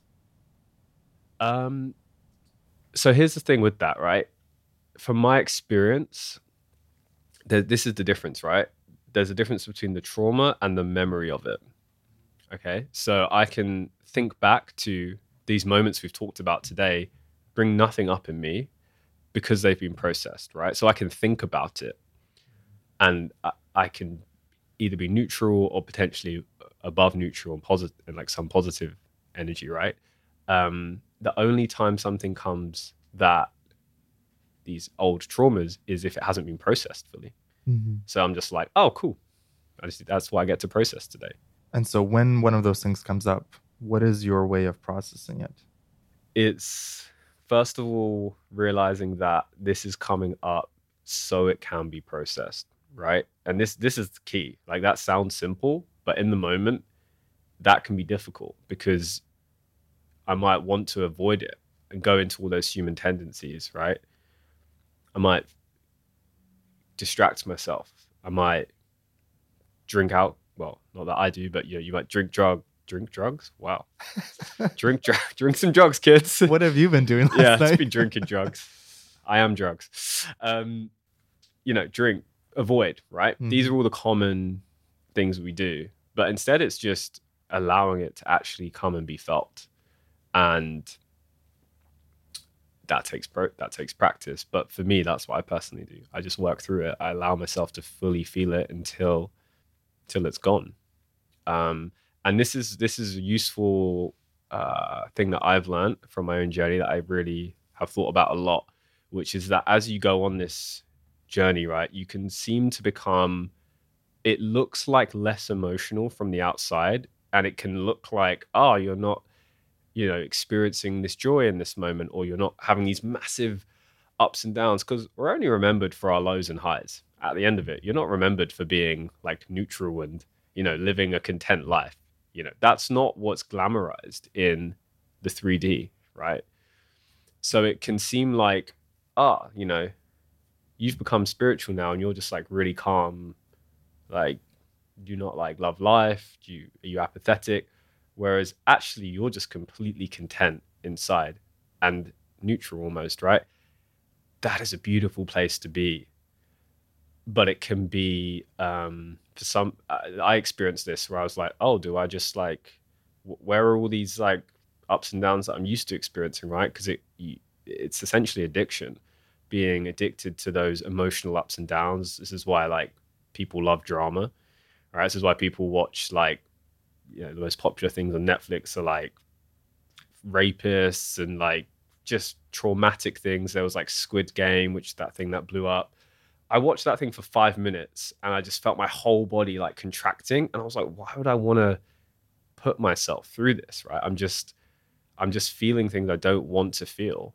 Yeah, I've Right. always wondered why people are into horror movies. Yeah. But I guess it must be because they get a thrill out of that Well, up and down. this is in, this is interesting, right? Because women statistically are more into horror and all of that stuff than men, and it's why it's because women are just as just generalization more act based more on emotion right so their their heart chakra is is well the heart chakra is a feminine giving chakra so for women it is more typically more open and so they love to, they're able to experience emotions uh, easier typically than men. Again generalization. And so the horror allows them to experience a wide range of emotions. And like this is this is why like again one of the common matrix things that I said like oh like crazy ex-girlfriend right? That why is that a thing if you think about it it's because she liked to experience the emotional ups and downs because it's the addiction to the again it's duality it's coming back to right? Is the the difference between the high and the low is what keeps you keeps her alive or what keeps us alive is is that um is that duality which is why like you know in a relationship it's it's it's better to have like some kind of emotional um like high or low right it's like you look at game and you know like you know you learn you're a young man and you're learning how to like um, be with women. It's better to like have a positive or a negative emotion than just nothing right? Why is that? It's because women uh, prefer to like they they act on that emotion like that's the currency right? It's it's it's that it's that feeling state. So it's the ups and downs. So then when you go on the spiritual journey and things just become way more balanced which is by the way like super healthy it can seem like you're not um, experiencing life in the same way, which is you absolutely are. It's just you're able to be in a much more like healthy base state, right? So those fluctuations now just become smaller, which um, which is a very like beautiful part of the process. Just so I wanted to add that nuance in there for anyone who's at that point where they feel like, oh, you know, I've processed a lot. Now I just kind of feel like pretty decent most of the time, but also you know, I'm, I'm it's, it's different, right? Because you're you're now in a different form. You're it's part of your ego has died, so it's a new version of self, which can sometimes be just like you know hmm, maybe I should go back to that. You know, maybe I should go back to that emotional spike thing because at least that's what everyone else seems to be doing. But no, absolutely, like if that's what you're feeling, you're you're on the right path. Have your friends called you out on on being not as spiky anymore, or um?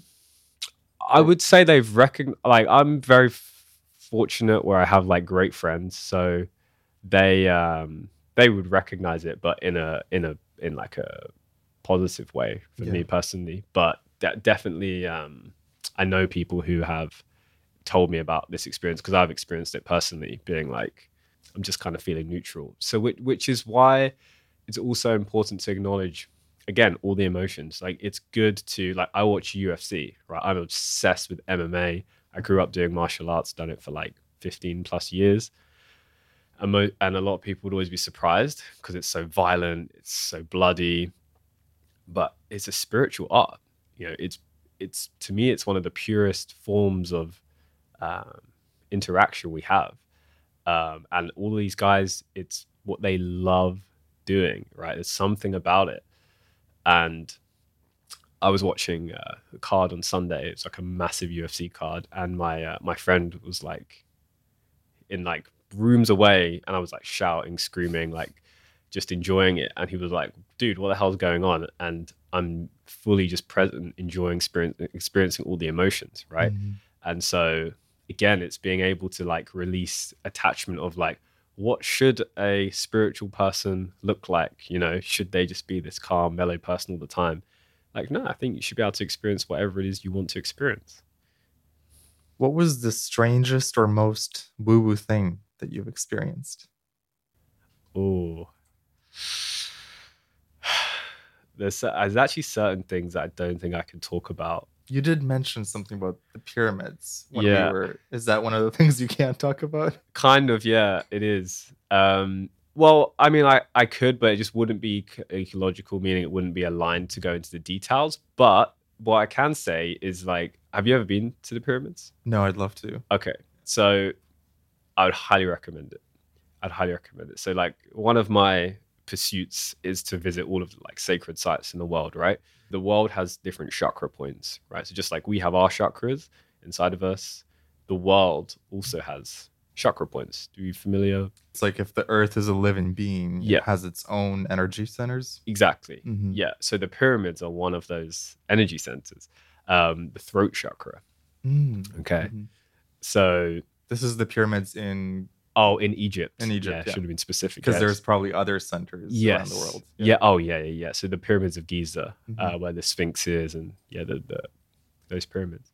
And so I was basically just the way I can describe it is temple run, but in real life is the is the way best way I'll describe it. And I was with a certain group of people, and we were we were there to I can still can tell you to this day the, the reason I was there or how I got there, but I found myself on this pursuit going into these pyramids and you know bribing guards to let us into certain rooms to um, experience different energies and to this sounds right so fascinating. Yeah it, it is. How It- come you can't talk more about it? Is it just because the other people involved? Yeah Es- essentially and it's it was for, it's for a, it was for a high mission that i still don't even know what it fully is in honesty is is the it was for a much higher purpose that i currently am not even fully aware of what i was a part of. But you know it's a higher purpose. 100% yeah. Hmm. um, and sometimes and i guess like the the interesting thing to pull for this is sometimes you go on these pursuits and you get opportunities where you, logically you don't know why the hell you're doing it or what it is but something towards you is pulling you right? There's that internal excitement. There's that internal knowing. You And feel it, and yeah. and this was just one of those moments where it made me just travel across the world and, and go and do it. And it was tough. It was dealing with all of these energies and these frequencies and so many so many triggers so many provocations. Like we had like armed security like uh, like agents coming up to us being like what are you doing?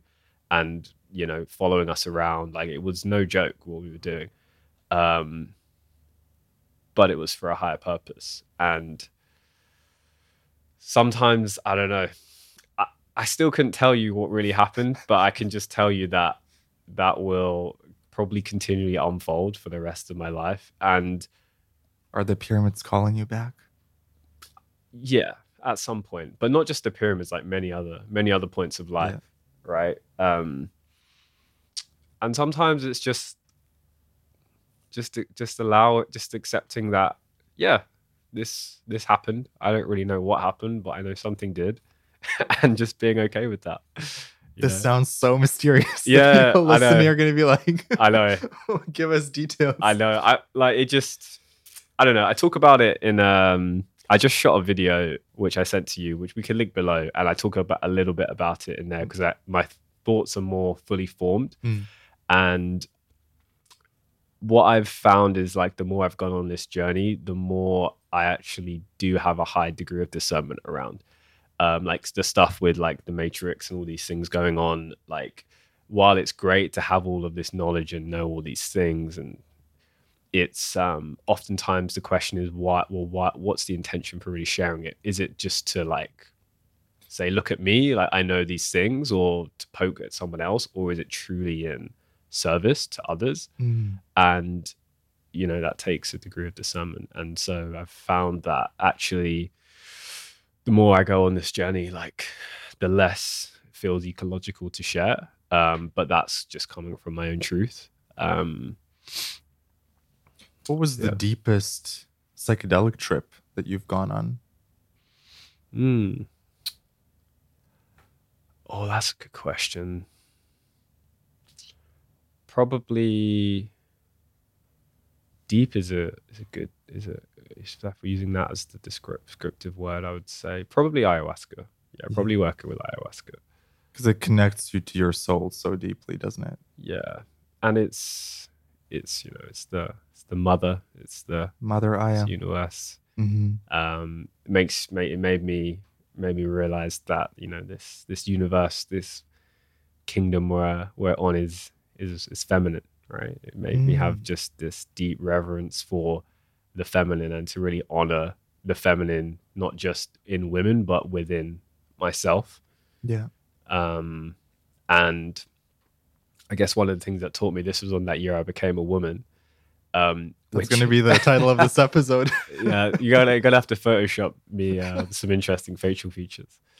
Um, what I learned was by being able to go to that extreme of living within the feminine, it taught me what it truly means to be masculine because I have the reference experience, the, again, the duality to look back and go, okay, wow, okay, so this is what it feels like to be residing in that feminine energy. And now I consciously choose to reside for me in the masculine energy because that's what I personally feel good and operate best at. Maybe it's like 80 20, you know, mm-hmm. in, in that kind of ratio. But then also it's opened me up to just much deeper relationships with women because I can see the world through their eyes. It's allowed me to, you know, like this whole um, like letting go and releasing.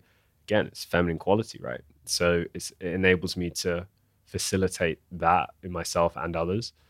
So I think for any guy, it's, it's funny because like masculinity is something so talked about at the moment, and I think um, the bits that that's missing is honoring the feminine within, right? Mm. Being vulnerable, you know. Um, tell me, tell me what you learned about vulnerability. It's it is strength. It's true strength. Vulnerability equals strength.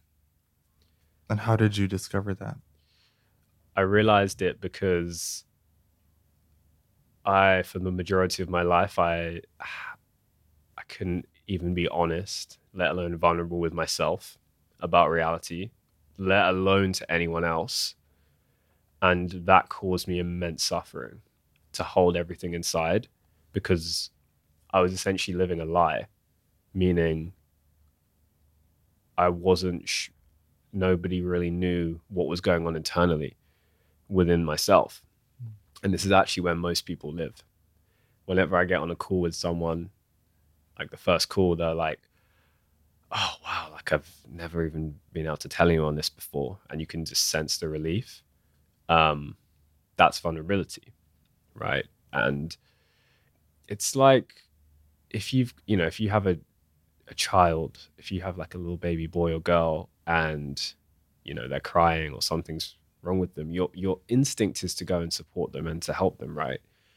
And this is what's missing in like modern society is vulnerability, right? If you're in the middle of a negotiation and it's all in the logical mind, it's chess, it's strategy, right? Imagine if you could just remove that for a second and just be like, hey, you know, here's how I actually feel about this. here's why I'm actually doing this. You know, it's based on this. Instantly, it appeals to somebody's heart, it appeals to somebody's emotion, right?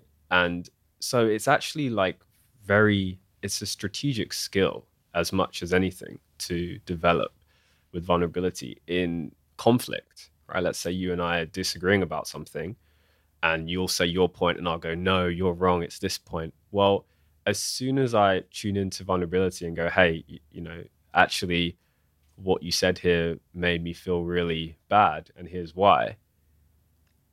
You know, instantly that's going to be met and reciprocated because it's it's removing the resistance and this is why i don't agree with like things like protest and all these resistance forms of trying to get change it's because it only perpetuates more of that. And vulnerability is what breaks that cycle. And vulnerability is very aligned with acceptance, right? Uh, with being able to just be like, oh, okay, here's where I'm actually at. You know, and so many people are living in delusion, particularly like this younger generation, like not that we're old, but like guys in like 18, 19, 20, 21. Like a lot of these guys are literally delusional. Like they are like, yeah, here's how I'm changing the world. Here's my plan to get to 10 million by the time I'm 30. I'm like, oh, that's, and I, I find that inspiring in them because I'm like, because that's not how I, I, honestly, I'm more of a realist than anything. I'm an optimist, but I'm a realist at heart. You know, that's just how I'm built. That's not a choice. That's how I'm built. And I see these guys and I'm like, damn, that's inspiring. And then I'm like, what are you actually doing? And they're literally, and it's based on nothing. And that's, that's also that's also an issue because it's that is delusion and so i try and like help them to go okay well, like where where are you actually at now and it's like oh no, no yeah but but here's where i'm going to be yeah but like what's your current situation because until you accept your current situation you can't actually change until you realize where you actually are right now because that is a denial of what is in your own journey what was the catalyst that got you from not being honest with yourself to becoming vulnerable and honest with yourself? immense pain, Mm. immense pain. Just uh, I tried it, right? I tried, I tried just lying to myself, just saying things were good.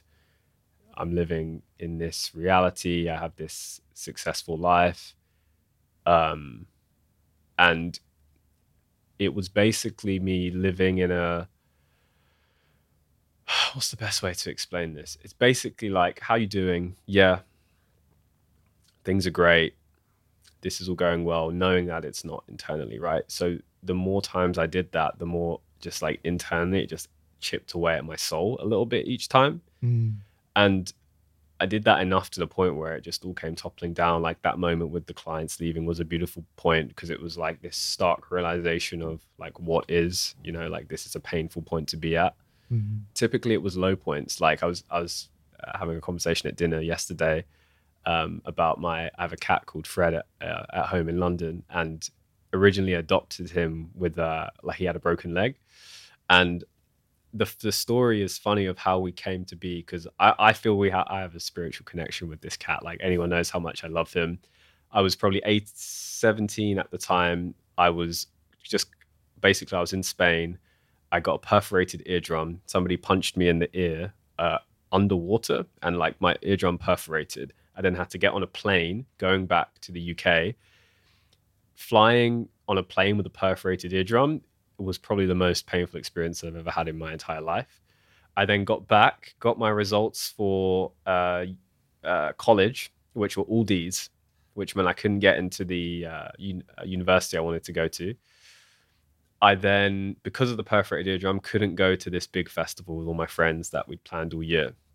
So I just get home and I'm like, I just want to crawl into bed and just like, just cry and um, I get back and my bed's broken while I'm away because uh, was, my room was being painted and the bed got broken by accident. So there I am laying on a mattress in my living room, um, and this little cat with a broken leg comes and sleeps with me. And through this process of me being at my lowest point, him being at his lowest point, and helping him like rebuild, teaching him how to walk again, and me just like building myself back up, it was a realization of like, oh wow, okay, like all the worst things that could happen in life at that moment in time happened, and just being awakened to that reality, right? And there's a lot of vulnerability in that. What makes the process so much easier is just allowing yourself to be vulnerable. But there's a difference between vulnerability and victimhood. Because in that story, I'm not in any way trying to be like, oh, you should feel sorry for this. There's zero of that because the moment I view myself as a victim, I'm just perpetuating that reality. And this this was this is um for people who are like very heart centered, it can be I, I was like this for so long. I would I would easily just fall into people's stories because they see themselves as a victim, but it's so disempowering at the same time to do that. So there's being able to observe with love, but also non, no attachment to their to their situation. That's how to truly help someone. And so when I look back at that version of self, I'm like, cool, yeah, that's that's those are the physical things that happened, and that made you the person you are today, so that you can go and fulfill X, Y, and Z. Um, so it's all come. It's always a perspective? I'm glad you brought up victimhood because it's something that a lot of people fall into the victim mentality. Yep. What would you tell someone who may be stuck in that mentality and they they want to break that victim mindset and shift into a, a more um, healthy mindset? It's hard to speak to a victim sometimes. um, Have you gone through that journey ever? Yeah, or yeah. you felt like a victim and oh then you yeah, turn things around massively. Yeah, yeah, yeah. Low, like, like, or viewing myself as like a martyr. Like, oh, everything's so Yeah. hard for me. The world's against me. Was there things that helped you then to to shift that perspective? yeah, I would say for me, it just comes down to self responsibility, right? Mm. It's it's a lot. It was a logical decision for me. It was does being in this, uh, you know, this mentality serve me and other people? Yes or no? Is what it came down to. And there are many ways you can deliver that, right? I would say if depending on who it is, I would, you know, probably come in a little bit more of the feminine and be a bit softer to to say that and help people come to that realization. But the bottom line is is that like, is this serving you? Yes or no? And if the answer, if you if you um, can admit the answer is no, cool, mm-hmm. then just leave it behind you. And then now you're empowered because when you're a victim, you are by default something is being done to you right? So you're there is some kind of like injustice happening in the world to you. It's happening to you right? Meaning you're not in control. And if you want to be in you know many every entrepreneur wants to control things right? Um, for sure. and so based on that paradigm if you want to control things then you don't want to be a victim right? So it starts with that. Does this serve you or not? If no then great. Now you have your power back because now you can take responsibility for where you are, accept where you are, and now choose to do something differently. Talk to me about your journey with self love and how that changed you. Mm. Yeah. It was probably probably happened similarly to self worth for me they seem very much linked together. Yeah, yeah, it was very similar. Um, I would say with self love. So I always had resistance to self love um, because it just again felt like giving yourself, you know, like when I would see people post like, "Oh, just eating like this ice cream, self love," or you know, doing this, having this bath with rose petals, self love. I was just always like, okay, well, that paradigm, sure, but like doesn't really resonate with me. Um, to me, the way in which I look at love is like those are like nice little Disneyfied parts of love. Um, but it's really just doing the things that I know are like good for myself, right? It's it's self love to me is actually not eating that ice cream. It's actually like no choosing to have like you know healthy, nutritious food that I know serves me. Right. Self love is from a masculine perspective, at least that's the only way I can view reality. It's actually just doing things that are in alignment with love. And to me, like everything that's in alignment with love is aligned with my mission. It's aligned with the 5D and it's basically just being embodied from that place. And at the same time going through the it's like so many entrepreneurs i speak to actually don't like themselves. And i, I was definitely like this. They actually don't um, like what they do. They don't mm. feel like they're adding value to the world. Um, they're very hard on themselves. And all, and all of these things are you know the opposite to self-love you know? And why? It's because that's that's been conditioned to the route for success you know? So again it's one of these it's like self-worth where it's like well on one side you can see the of course from a, from the high perspective you you can see what the the value is in self-love but then from a some perspective in the middle it's like well if you just love yourself then like do you still do you still have that motivation and that drive the and, drive yeah. and all of that? And that was what gave that's what gave the resistance to me. But then as i integrated that it's like no like i fucking love myself and i'm still in pursuit of everything right? But that took work to get to that point.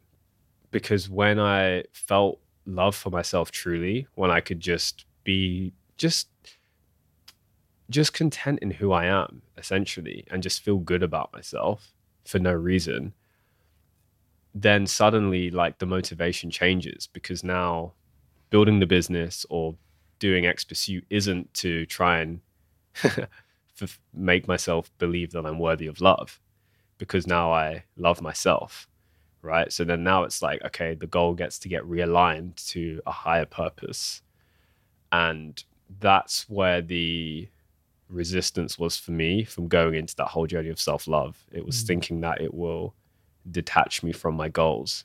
Because if I love myself and I'm not hard on myself, then I won't want to go towards those goals. so there there were like steps to steps to that journey from now where I can just act from a place of pure self love and be super motivated at the same time. And that's that's a great place to be. And I'm like really grateful to be able to spend most of my time in that in that space now. Um, but it, it took it took some work and it took some it took going through heartbreak to also understand what uh, you can call unconditional love is versus attached to love. You know, for me, I like to learn. I always like to learn from like real life experiences. Like I, I'm not a, you know, like read a book and recite the book. Kind and pretend that this was all my idea kind of guy at all. Like I, I vehemently hate that. There's nothing worse than a coach who hasn't been through any life experience.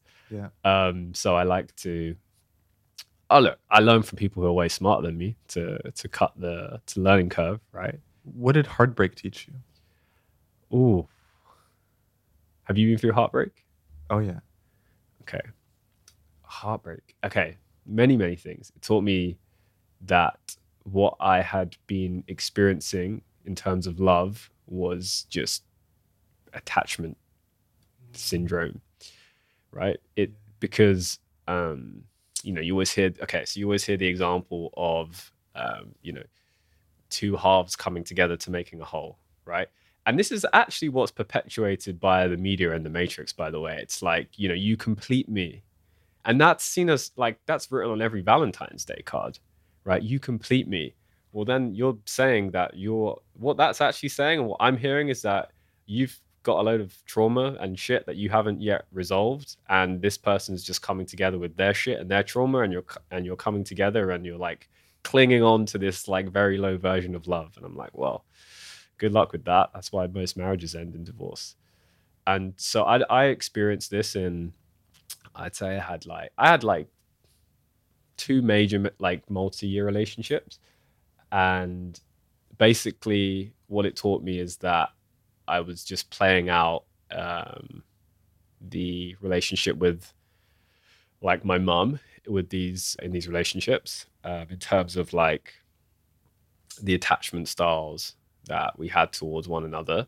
The reason why heartbreak is so hard, and I would actually argue that men struggle with heartbreak more than women.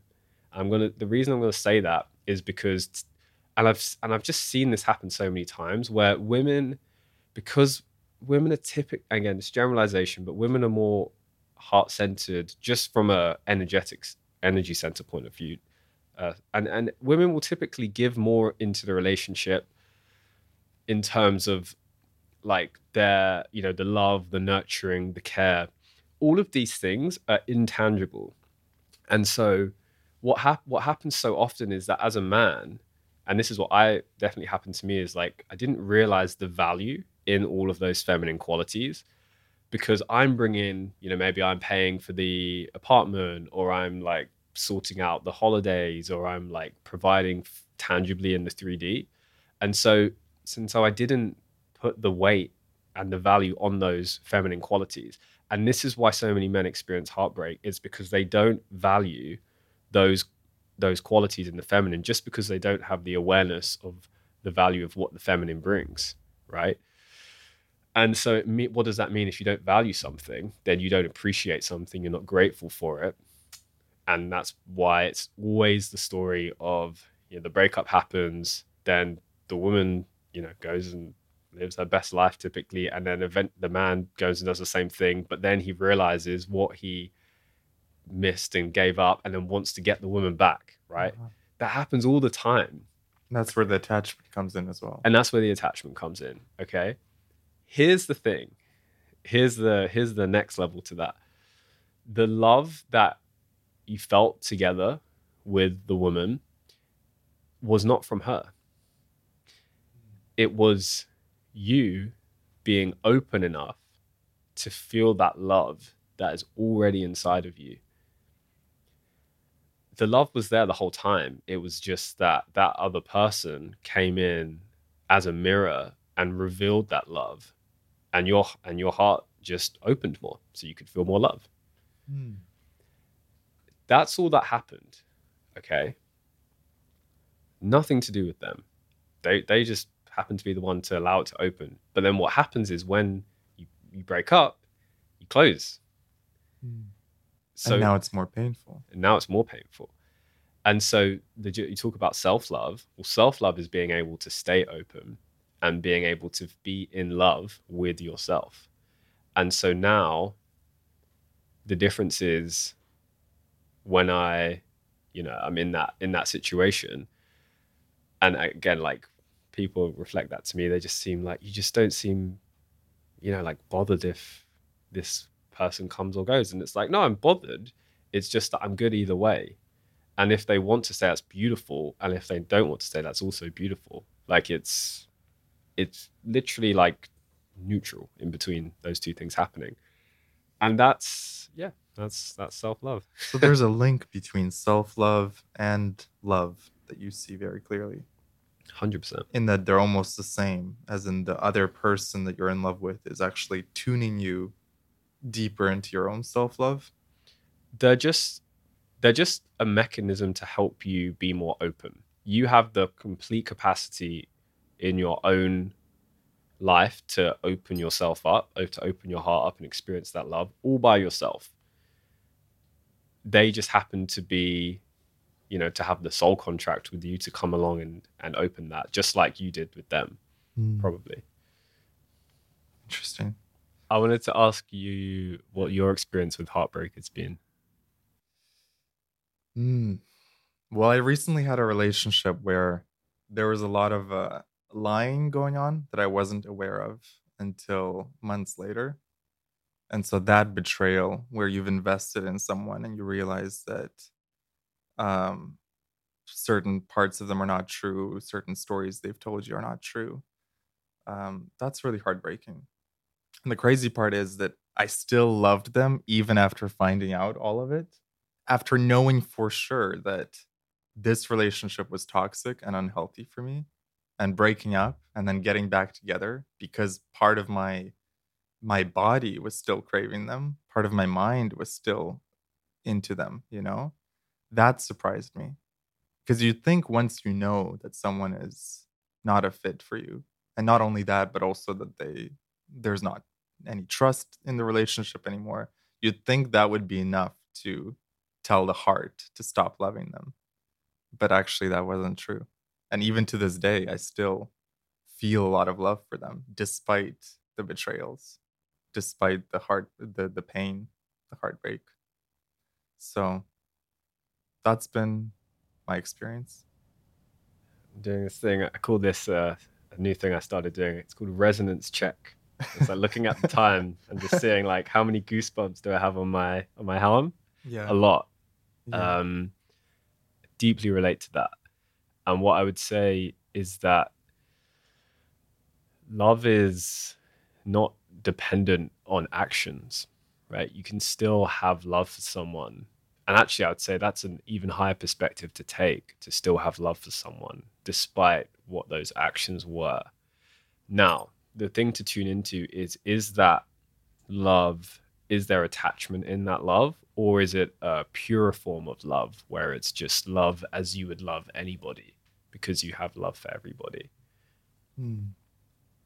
um i think it's both yeah i have a pure love for them that is almost a spiritual love like i know that at a deeper level they're just human they're trying their best and and of course even the the line that was in the relationship is just them their own defense mechanisms or their own patterns coming into play.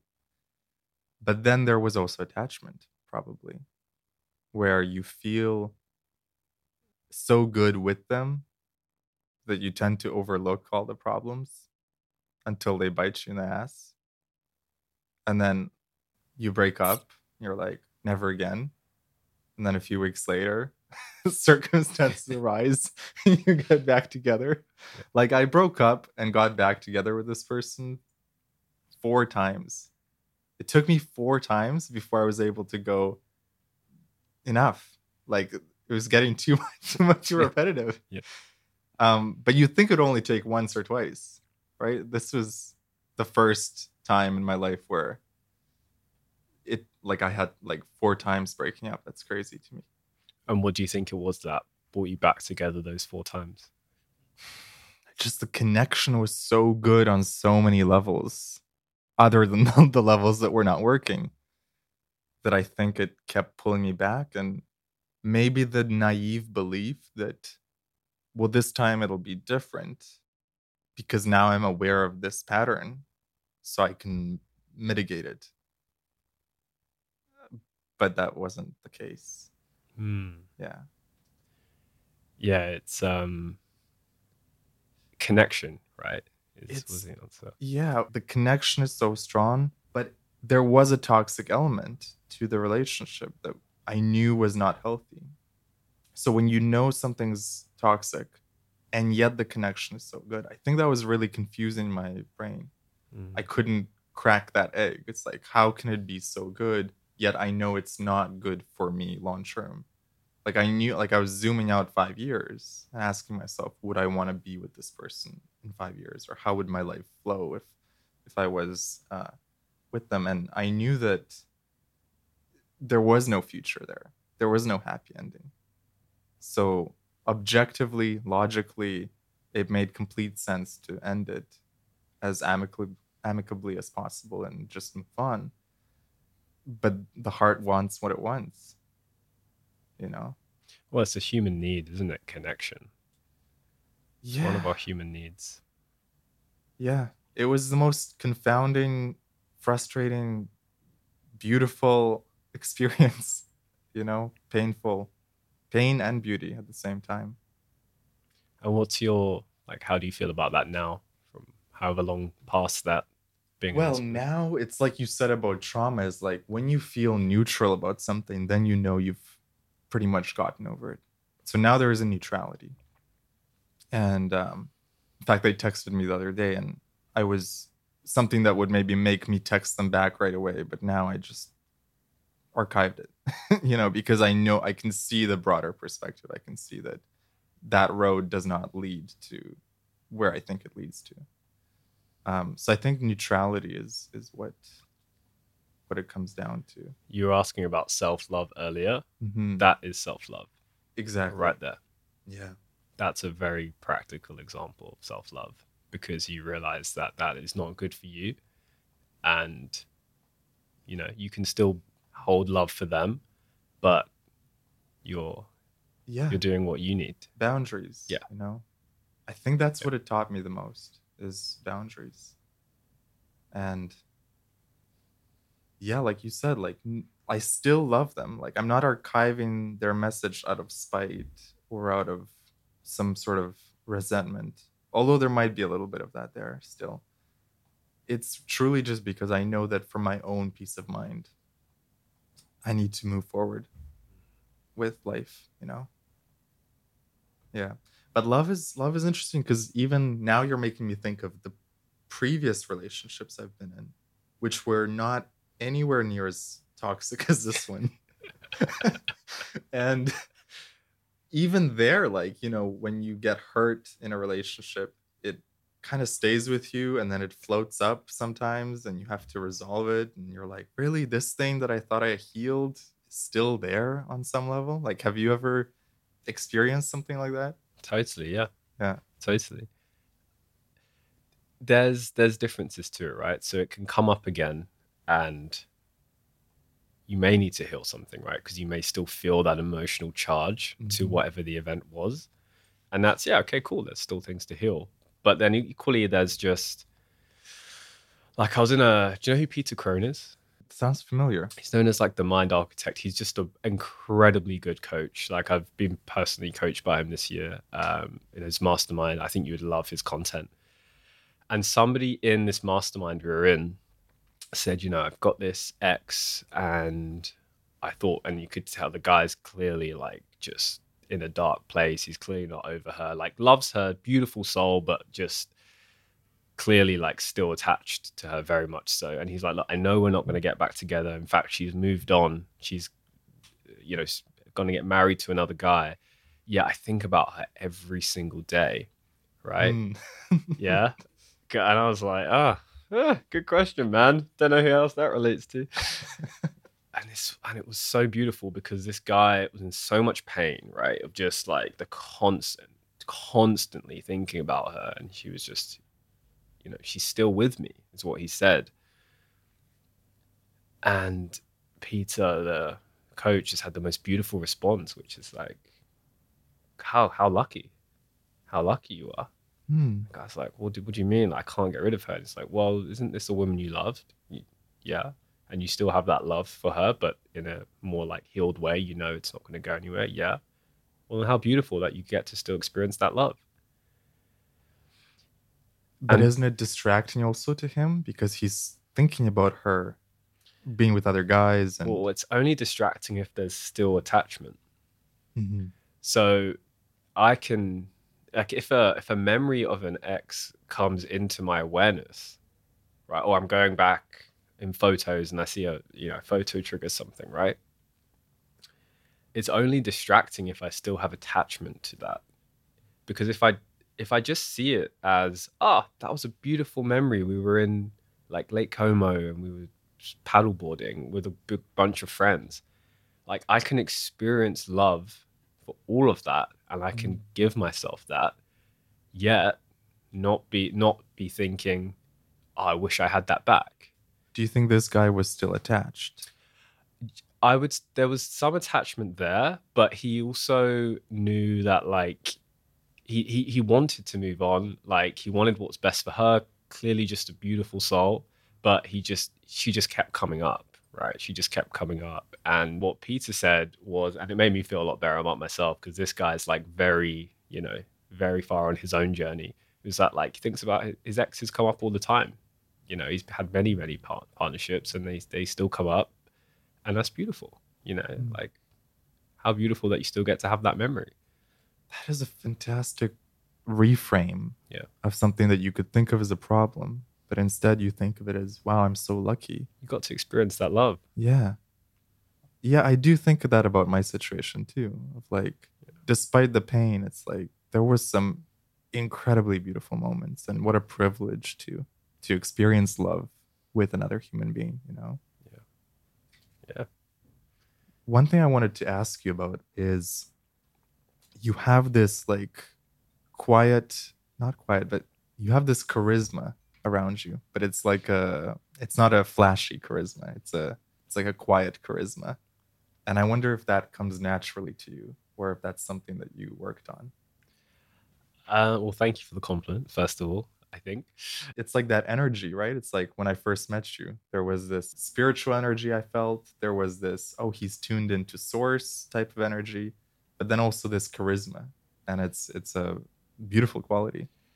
well first of all like what is charisma right because i think a lot of people look at charisma as you know the person's characteristics and all of these things but to me charisma is how i make you feel about yourself and how you feel in my presence to me like that's true charisma and so i would say it's definitely a natural part of me you know it's it's maybe something that has grounded more over time as i've gone on my own journey. And i just you know what it is? I think it's i'm just comfortable in who i am.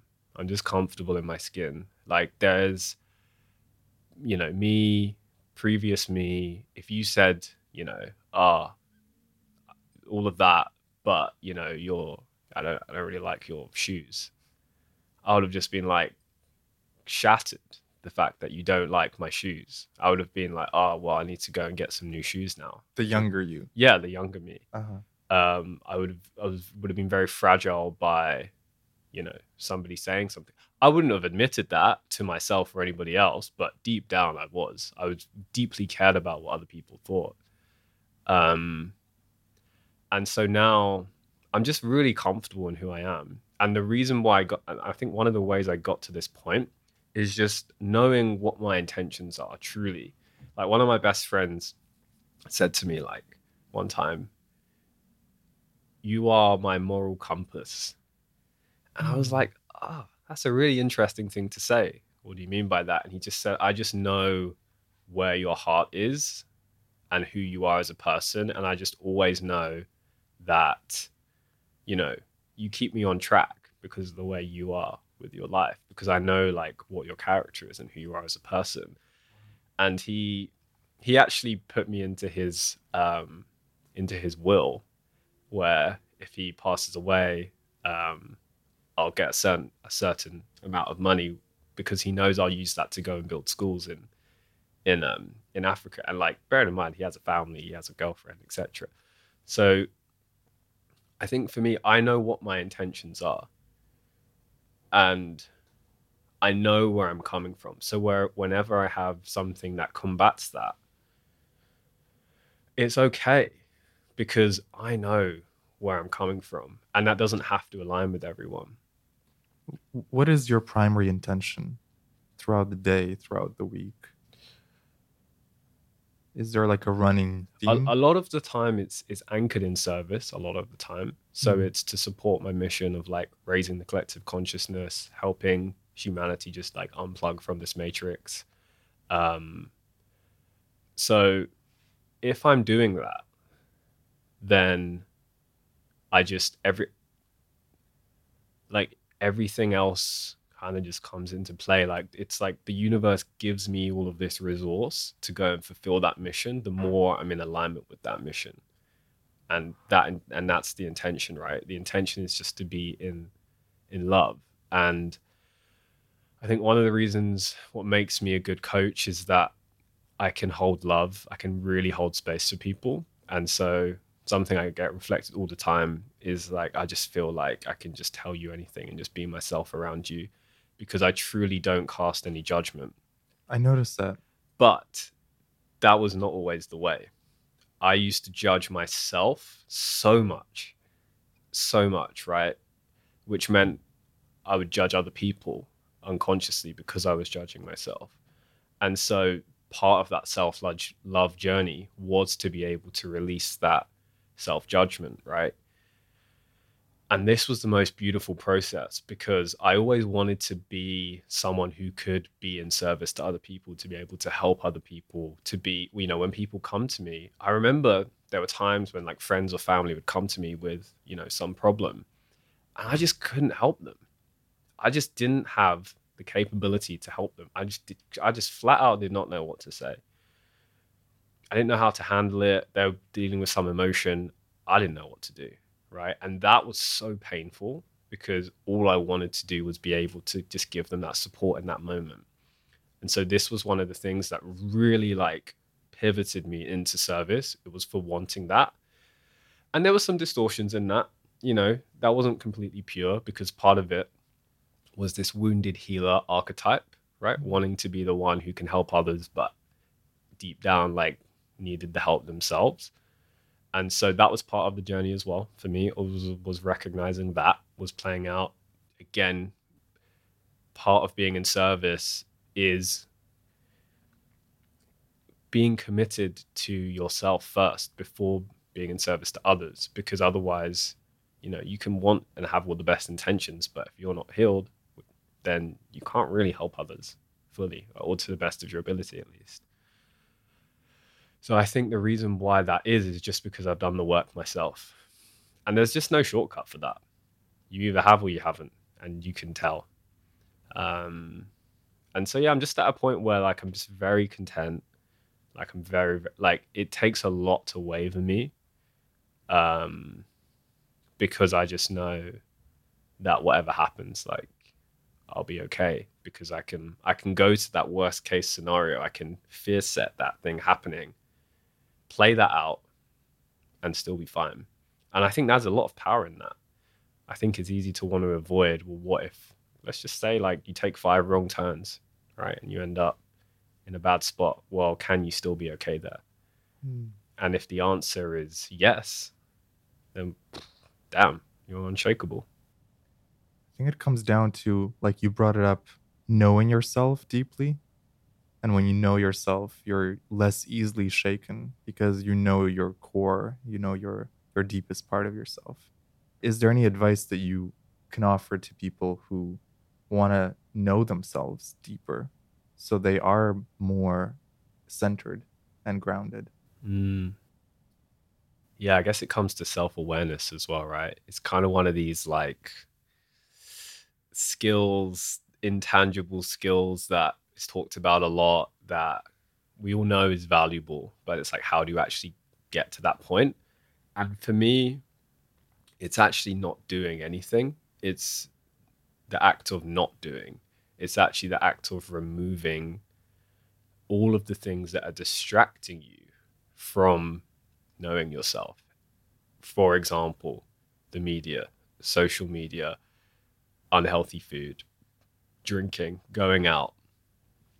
All of these things can be beautiful in moderation, by the way, but these are typical distractions. So it starts with removing all of the inputs that are stopping you from knowing yourself because your default state is actually to to just be present mm-hmm. and when you're present that's when you can start to like learn who you really are so like a practical thing i did earlier this year was to, to do like a silent retreat um not some thing you know spending 10 grand to go out into the jungle with loads of people i just took myself out on a day on a random day and took myself out into the countryside in uh, in England and just spent a day in complete silence, no phones, no talking, basically no food, just to be. It's funny. My previous guest did the same thing. He went to a cabin for four days. Wow. And just turned off all the phones. Just brought some books with him, and well, he did. I only did a day, so he he took it. He did it uh, to another another level. But the reason why I like this is because one, you don't need uh, you don't need anything to do this. You can just sit in your room. Mm-hmm. Yeah, you, anyone can do this. Um, what did it teach you?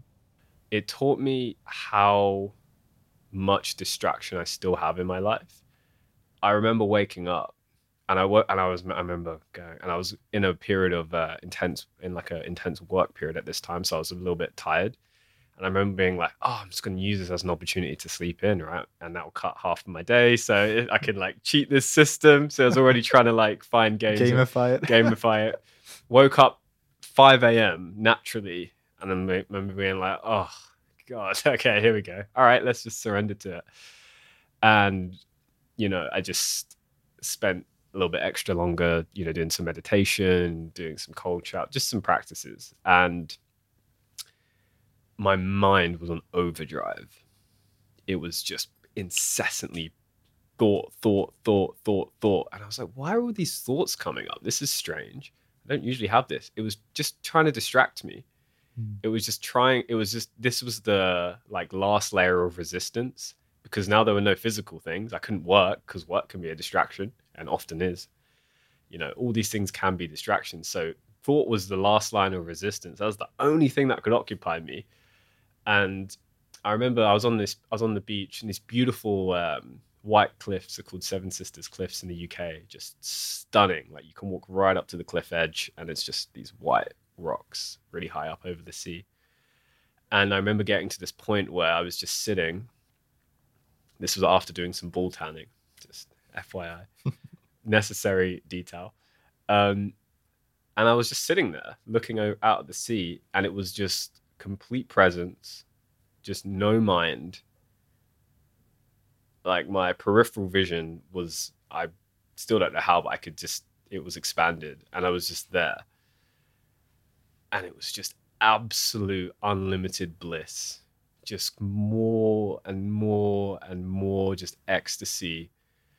Consistent. It was one of the highest states I've ever felt in my life. Probably this was after maybe 10 hours of being in in the silence. And it was just boundless. It would just never end and just continue to come. Whatever I did, it would just keep coming, keep coming. And it was just like, whoa. How do you explain that? Is that you connecting to God, connecting to some point zero, like some sort of base level of consciousness that is just bliss and love? I would just say this is actually our natural state. Yeah. I actually feel this is our natural state, and we're just all these other things are just blocking that from being. And I think we, I think it's actually possible to, I think it's possible to actually experience that all of the time. Now, is that what you actually want? Is that a likely reality? Probably not. But I do hundred. I genuinely believe that is possible to experience that. And the reason why I have that strong belief is because I never want to create an excuse for not being in that state. If I'm not in that state, it's because of me. And there's no judgment around that. There's nothing negative. It's just just matter of fact, right? Because I know I can get myself to that state by doing nothing. so it literally requires nothing to it, so I've now had that reference experience, right? Coming back to the embodiment, and I've had that many times now. But I now have the reference experience to know the best state I've felt, and I've done like ecstasy and all different kinds of things, right? So I've been in like those kind of states, has been from me literally doing nothing. So it, so now I know just wholeheartedly that in order to experience these amazing states, it does not require me to do. I can have them at any single time, which is why I'm so detached because I don't need anything to feel good because I know if it comes down to it, absolute worst case scenario, I'm sitting in a prison cell with nothing and nobody, I can go and access that state and I can go and feel complete bliss. So that's it. Yeah, that's it. And yet there is a masculine part of us that wants to do, that wants to of build. Course. Yeah, and that and that's why I'm not in that state a lot of the time mm. because because equally, whilst holding that, I do believe life is suffering to some to some degree you believe life is suffering yeah. to some degree. Yeah, like the Buddha said, right? Buddha's uh-huh. first noble truth is life is suffering. And I do believe that this is the human part as well. But that, then on the one hand, life is bliss. Yeah. And on the other hand, life is suffering. Yep. Hmm. And this is why all of these spiritual, at least in my from my perspective, these spiritual truths are all um like juxtaposition, right? They're like these seeming opposites that are actually the same. This is why um, this is why this stuff takes like it's not uh, black and white, right? It's there's there are these truths that have to be figured out oftentimes by going to these extremes to then come back to the middle that it's actually one and the same. Comes back to oneness. Because why is suffering not bliss? right? That's only a perception created by the mind. Mm. Think about it, right? You ever you go, do you go to the gym or do you like work out or anything? You know, sometimes when you're putting yourself through the ringer and that pain, you feel really damn good about yourself, right? Mm-hmm. Especially afterwards. That's that's putting yourself through suffering mm. and feeling bliss. That's a good point. Yeah. You once said that all we are is a collection of walking stories. Mm why do we get so attached to our stories? And what what what do you recommend to not get attached to them? Yeah. I mean they're pretty convincing, aren't they, those mm. those stories. Um why do I think we're attached to them? I think our minds just the way they're wired is to recall things based on story, right? We remember stories like I don't know the scientific basis for this, but if I imagine when we were in tribes around fires, you know, it was the story of what happened today. You know, I went to fight this saber-toothed tiger and it bit my arm off, but I managed to like slay it, and now here it is back, and it's it's recalling what happened, right? It's the yeah. way in which our minds recall things, right? And I think that's why do we why do we think like that? It's because in the story there is emotion and we're emotional beings and so it appeals to the the heart not just the logical mind of like the textbook xyz so i think that's why we recall stories it's because they encapsulate emotion right it's why people are like love the, the classic hollywood film arc right mm. where there's the up and there's the down and then there's the happy ending it's because to to go on that journey there is a um, like plethora of different emotions that are felt and we just want to feel. I think really one of the things we want more than anything is just to experience emotion. And I would basically that's why I think we do everything we do. It's to experience an emotion at the end of it, right? Um, so with the stories, it's just the way it's our way of experiencing that emotion. But the the I think there's a deeper idea here that when you say we are a collection of walking stories. Yeah. Then who are we really underneath those stories? Who who are we at the deepest part of our, ourselves? Yeah, I love that question. Um, I I don't want to give away my answer to that because I think it's something that everyone. I don't want to unwrap everyone's present for them. I think I love that. I think, and also, who am I to think I'm right? Mm. You know, with my answer, like it's tr- my answer is truth to me. But what I will say is, is actually this is one of the first things I talk about in the mastermind as well. Is who are you? We do like three hours on just answering that question. Um, but I think it's something that we should all get to question and, and ask, right? Because if we're not our thoughts, we're not our emotions, we're not our stories, then yeah, it's a really good question. Who are we? Um, in terms of the walking stories, what I mean by that is we experience all of these different events, and those events become a record in our brain. So our minds are a record of the past, of all of these different stories. And we tend to just base our future actions off of those stories. So it's like, okay, you experienced heartbreak, you know, the person lied to you. Now in the future, if you're continuing to walk with that story, you're not going to be scanning as soon as you meet a potential suitor. Is this person trustworthy? Is this person not trustworthy? Like women, like loads of women will say, if you I've noticed it affected me Yeah. in that way. and that's natural by the way right that's a natural mechanism that we have inbuilt into us for survival to stay safe I wish it hadn't though, right? Because I used like I Yeah. want to be back to my past self where I just would trust someone, but it feels like this person's behavior affected now my trust towards future people. you yeah know? Yeah and and that that is there is a degree of like that's natural Mhm, right mhm, because it happened mhm. and you're a human um if i was to go all men are fill in the blank how many women would say liars how many Mm. women would say cheats how many women would say right Yeah, yeah. So this is all of the programming based on the either the individual story or the mass matrix story, which programs us to believe certain things and stories that are beneficial to them to control us. So the question is, where did that story come from? Is that story even true? Does that story serve you? And then it's a con- then now it's a conscious choice. Do you want to hold on to that story? And so if you don't want to hold on to that story, it then comes back to okay, well, can you release that? Yes, that event did happen and acknowledge it and let it go. Because until, as long as there's some of that there, you are blocking yourself from experiencing like that deep layer of trust, right? Mhm. and also like again there's no right or wrong as to when this happens i i do believe things happen in divine timing like when i i'll give you my, my own example one of my first relationships i felt there was like a layer of distrust at the end of it as well. I was so heartbroken. And and um basically i just closed after that and said well i do i will not experience that again.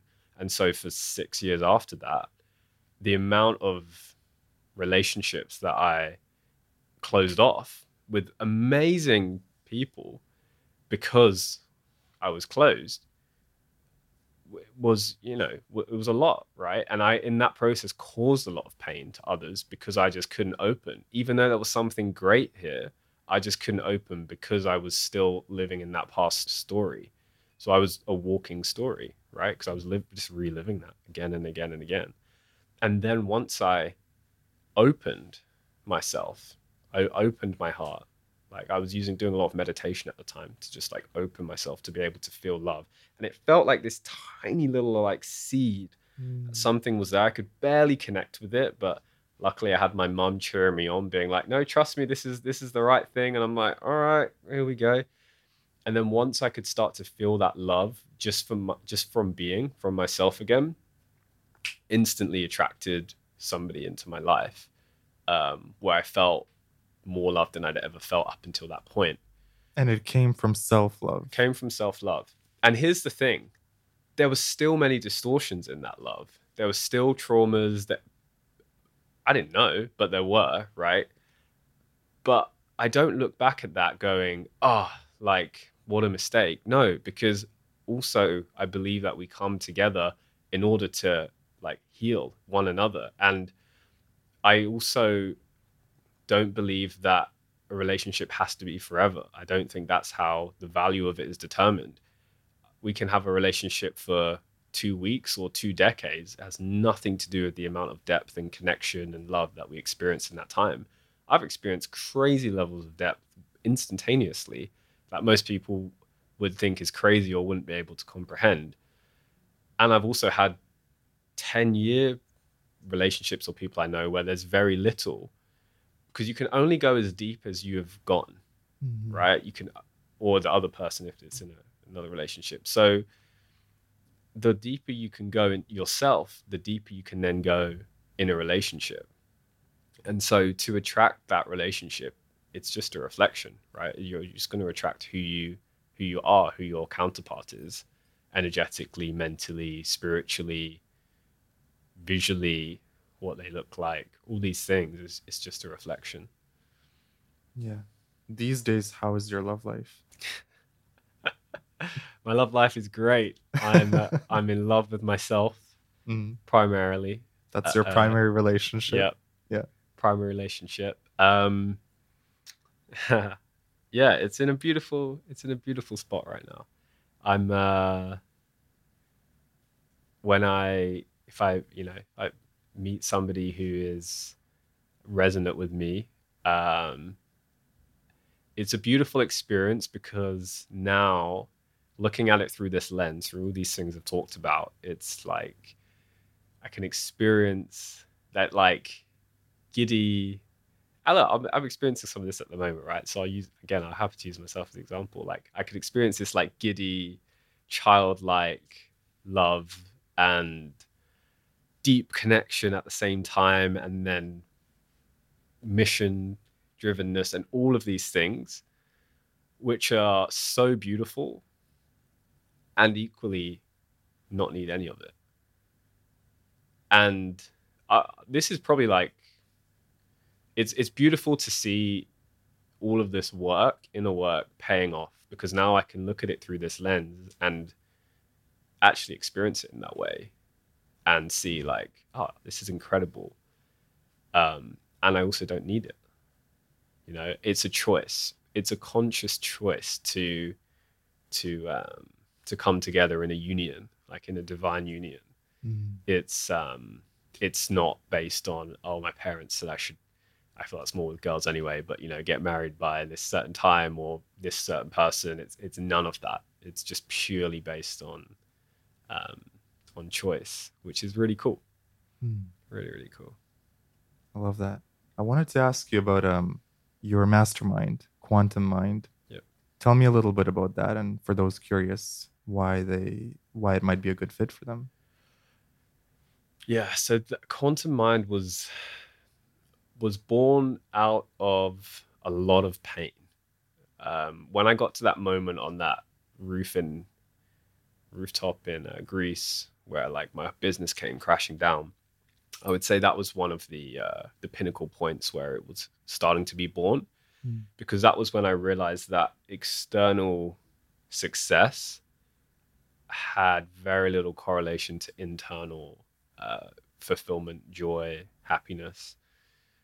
Um, in reality, like it can be coincidence that the two of them are going in the same direction, and it, that can happen. But equally, doesn't doesn't mean that it will. And so that just broke down my whole paradigm because again, it was one of these things where I knew intellectually I'd listen to a podcast like this and hear people say, "Yeah, money doesn't buy happiness," right? And I'm like, "Okay, yeah, money doesn't buy happiness. Cool." And move on and go back to like making money, right? But when I actually experienced that, that was when the switch flicked for me. And so when I went on this spiritual journey, this you know, I'd always been into like self improvement. I'd go to all the Tony Robbins seminars. I'd do all the jumping around, and I'd I'd always been committed to self mastery. and I noticed that that was the thing when people would ask me like, "How do you have this business success?" It always came down to like, "Oh, it's it's this mindset thing, or it's this way I view the world, or it's this internal thing thing that's that's the only difference that I can see because I'm doing the same stuff, strategically and business wise that everybody else is doing." Um, and so I realized like, okay, there's that piece. Also, it's what always lit me up. Like when people would reach out to me and say, "Oh, can I have a call?" you know, to help around business, I'd always be like, "Uh, you know, sure sometimes or actually no." But then when they'd ask me about something to do with like the mind or spirituality, I was just instantly lit up. So I always had these signs that that was, you know, more in my path. And for anyone who's, you know, trying to find their like purpose and their path, which I feel like everyone, yeah, everyone's on that to some degree that's a really good thing to follow. What's your highest excitement? And that might not be something that instantly leads to money. Like I didn't think this stuff could lead to a business model right back then, but I was just following it because it was what I loved to do.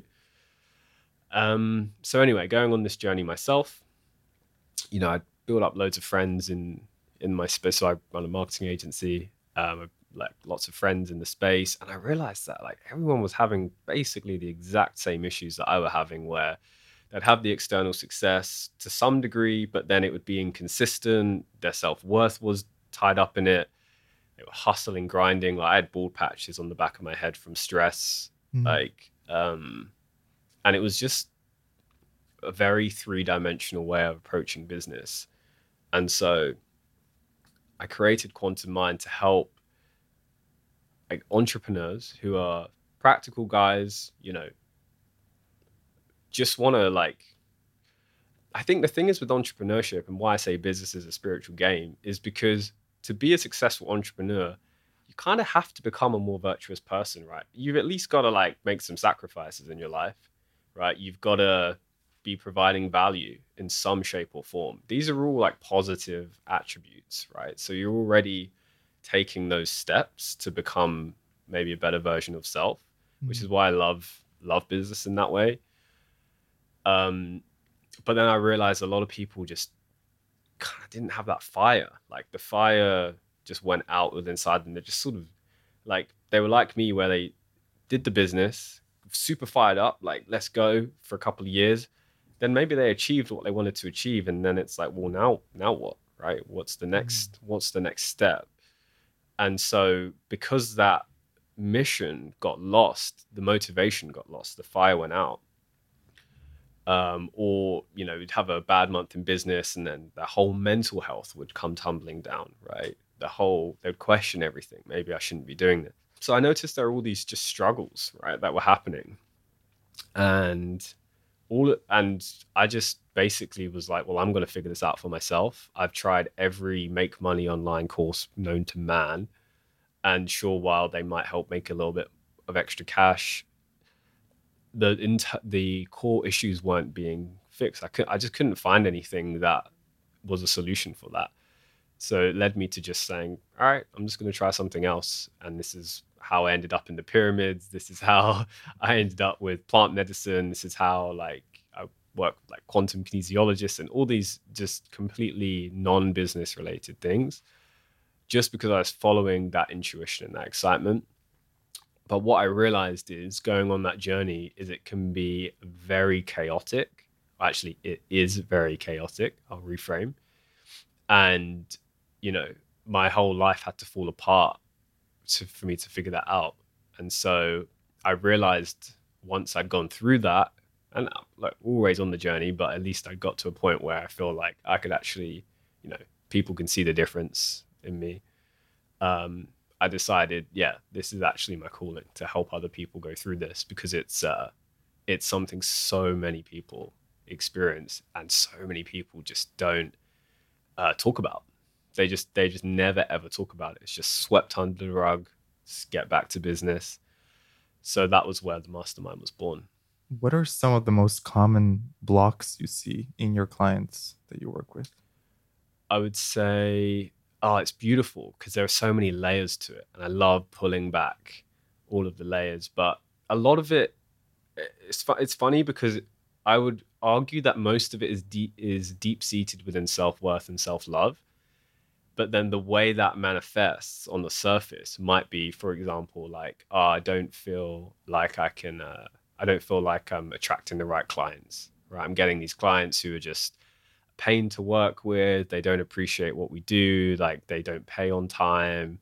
All of these things, right? Which you might just say, well, those are just business things, right? But actually they're a complete reflection of self because business is just a reflection of who of you particularly if you're running it like most of my guys are running like online businesses one to five people like they're small businesses right So, like the clients who are not paying them, for example. Yeah. How does that reflect to their inner state? What's going on there? yeah so oh yeah this just happened with one of my guys. So let me see if i can like recount the story. So i had uh i had one guy called harry and he um basically was really struggling with just consistently being able to book meetings to attract clients um you know uh, clients paying on time. And then basically what he re- what we realized was that he still was holding on to the belief that like he wasn't able to deliver a good enough service to these clients right? Like which was just a reflection of his worth that he could provide in business which was a reflection of his own internal self-worth right? And so when we shifted that inside of him and he had the epiphany he literally this was the next day went and booked four meetings one of the clients instantly signed on and he sent me the email and i've got it as a screenshot which said you know harry was so excited to start working with you.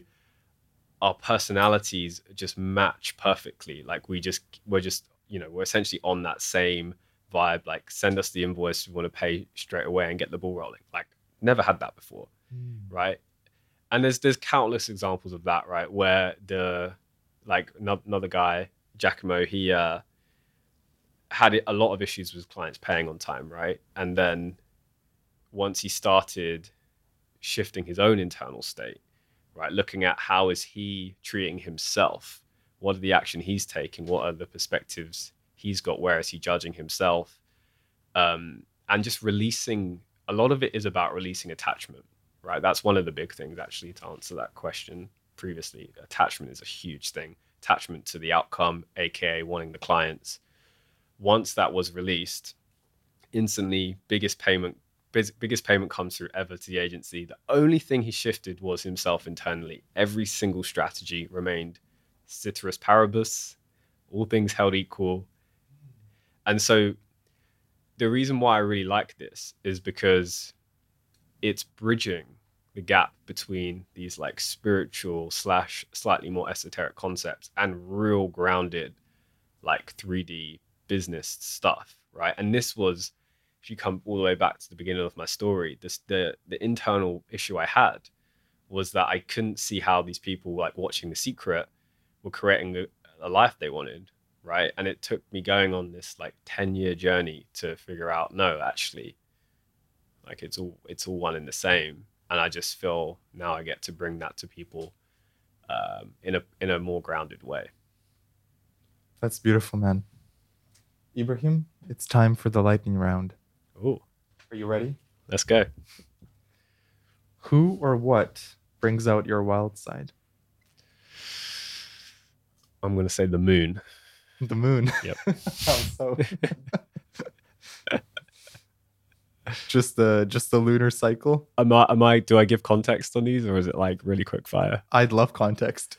yeah just when it, i don't know whenever the the moon comes out i just go kind of wild like i feel that really high energy like when we were in the on the beach the other night when the moon was out like Was that a full moon or? it was near a full moon Uh-huh. yeah i just i always just feel feel that high energy and just become like a werewolf Interesting. yeah Have you ever broken the law and didn't get caught? If so, how? Yes i have. Uh i was 17 years old. No i was 16 years old and i was with an older kid in school who always used to steal uh like chocolate bars from the from the sweet shop outside school and i thought he was the coolest dude. So one day he took me in with him for his operation and he was like yeah just put these in your pocket and just walk out walk away. And i was like I remember feeling like so much fear about it, but I was like, oh no, I'm gonna like impress this older kid. And I remember just walking, walking out, giving him half of them for his like mentorship and guidance, and just like strolling home, feeling like an absolute like badass. What did that teach So, yeah. you in life? what did what did it teach me? Um, to I have no idea. To just uh, I don't know, think for myself probably. I love how you call it Yeah. his operation. Oh yeah, he he taught me the whole operation. Like put the sweets in your pocket and walk out. Like I learned the whole system right there. What's been the biggest lesson in your life this year? Mm. Damn. I would say the biggest lesson is that we ha- all have the ability to create whatever it is we want. It's all within us and nothing outside of us. Like, whatever it is that we want, if it's a thought in your mind, it can become a reality because that's how everything's created. And so the question is what's how do you get there and what are the what are the things stopping you from getting there, right? I truly do believe we are capable of creating anything and then it just comes down to actually like putting in the steps. Be before that I did believe that we all had inherent like limitations inside of us and uh, now I believe differently. What what changed that perspective for you? I think definitely like as I've grown, I've been around more inspirational people. I've had more reference experiences to see like people just creating their own reality in real time. And as I've done it myself, and realized like just by shifting my identity and realizing it's so fluid. Mm. Uh, I mean, it's an illusion anyway from a higher perspective, but by by doing that, it's just made me realize anything that I want to create, it just means all I need to do ask is who do I need to become in order to create that? And that's it. I love that. So it's like an identity shift. Who do I need to become? Yep. And also whilst realizing that the identity is an illusion anyway. Mm, right. So the whole framework is actually an illusion, but Yeah. you're working within it. Yep. And so you don't believe in limitations anymore. No, I don't. I believe that they're all self-imposed, but and equally, it, it's just like you know, Michael, like anyone. So it's like Michael Jordan plays basketball to a certain level, so that's that's a possibility, right? To play basketball to that level. Now, do I believe it's likely everyone's going to play basketball to that level? Highly unlikely, but it's possible to play to that level. Mm. And so I like to look at things in terms of like possibilities and probabilities and just then from that point going like okay cool like if it's possible then great i'd much rather believe in possibility than limitation Yeah. And I love what you mentioned that there were certain people that inspired that out of you, Yeah. uh, like expanders that expanded your way of thinking. totally yeah that by Yeah. seeing them how they create, it then shifted your perspective on how you can create. yes yeah and i've noticed that yeah that okay another big shift to add to that question is i used to believe like to create you know i needed to be the lone wolf i needed to figure it all out by myself like i needed to there was this like sadistic glory in being in a dark room behind a monitor just like i'm gonna just create this thing and then everyone's gonna be like wow what are you doing behind that monitor for two years? Right? And that's nice in a movie but in reality like we actually need connection. We're social beings. And as i've uh, developed myself i've then you know opened up and attracted uh, just other uh, cool people right? And then the more you know i've done that like one of the biggest influences are the people around us right? Mhm. because we learn through osmosis. And so the importance of being surrounded by really f- inspirational people to me is like right up there. Um, i'm very very discerning about who i choose to spend time with. Uh, and typically it's like not a not a huge group of people. Um, and i'm and i'm cool and it was also coming to the uh, acceptance that for me personally that's cool like i don't need to be you know sitting on a different table of people every night to feel like i'm you know whatever You only need a few great people in your life to really feel fulfilled. I think it's different for people. I think some people do love that. You know, like we're going to a dinner tonight with like eight guys, and that's awesome. I'm super excited for that. Equally, like I don't do that every single night, right? Mhm. It's like a very intentional, orchestrated group. Yeah. Um, but yeah, that's just me. Have you ever had any experience with UFOs or aliens? Um, UFOs, no. Aliens, yes. Depending on how you depends how you uh, define aliens. DMT aliens, DMT. No, I'm 5D aliens. Uh, Actually, you can define it for me. yeah. What what aliens have you uh, have you encountered? Um, I've done some work with some certain light beings, um, through trance channels. Anything else you can tell us about that? Yeah, I mean that that's open. Like I've I've done like I've had uh, encounters with um, like twelfth dimensional light beings. Huh. Uh, On a channeling sort of yeah. uh, trance. Yeah. What did they teach you? um, I asked them how can I unlock more self love, and they reminded me that there were still many areas of myself that I still judged myself and hadn't forgiven myself for. Um, from a child, from being a child, and they gave me specific examples of that were true. Uh, so it's like they read your energy and were able to pinpoint examples. Yep. And I then went back and released them. And that was when it really taught me that the releasement of judgment is a really big part of self love. Wow. It's really cool. I'll put you in touch with them after. Yeah. I need them on the podcast. Perfect. Have you ever stayed up for an entire 24 hours? yeah, for sure. Business, party? Get partying. Uh, the first thing that came to mind was playing uh, playing RuneScape when I was younger. I used to play game and just want to get to the just level up at life. Yeah. Uh, then partying, um, and then probably like, uh, and then probably now like you know last time I did ayahuasca probably was more than twenty four hours What's the craziest thing you've done in a car? in a car. Mm-hmm.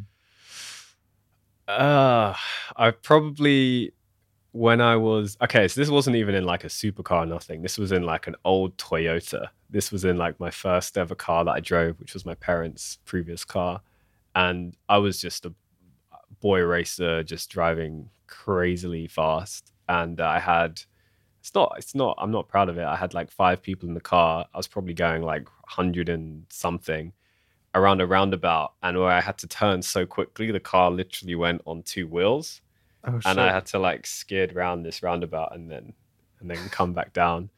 Um, definitely not proud of that. Um, apart from that, I would say done like some F three driving, so like Formula three, so like F one, but like not as like a few levels down. Uh, in Silverstone, which is like a racetrack where they use for G uh, for the Grand Prix in the UK. That was fun. That's really cool. Yeah, that was fun. What three words represent the core essence of who you are? Hmm. I would say wisdom. Wisdom came up. Say vitality and just child. Child. Yeah. That playfulness. Yeah, I, I was actually just saying this to weirdly enough. So I saved this these three lines on my notes this morning, which crazily enough, my good friend uh Hukwa, who you met, had a very similar three lines that he posted on his story, which was so weird. I don't know how this happened, but anyway, it was basically I was saying like I want to have like the wisdom of an elderly man. I want to have like the the body of an athlete, like a Greek god, and the like humor of a child and just to embody those three qualities is uh yeah i think that's cool What's one life lesson that you learned from your mom? from my mom, just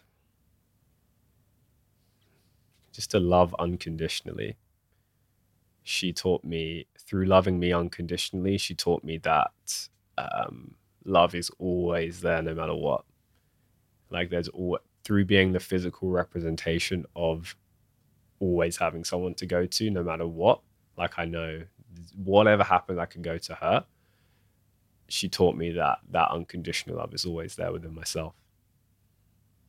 How many times have you been in love? Oh, that's a good question. Um, the f- I would say f- definitely different levels of love. I would say five. The la- the latest version of love being with me. Hmm. I love that. Yeah. So the fifth is you. Fifth is me. Yeah. What is your dream for the planet? dream for the planet.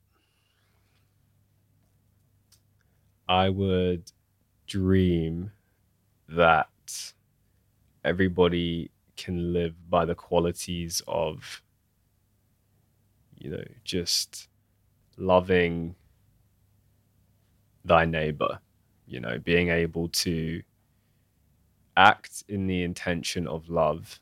If if we all act with love from that intention, then I believe that that basically resolves all of the conf- all of the the war, all of the stuff going on. I think it resolves basically all of that.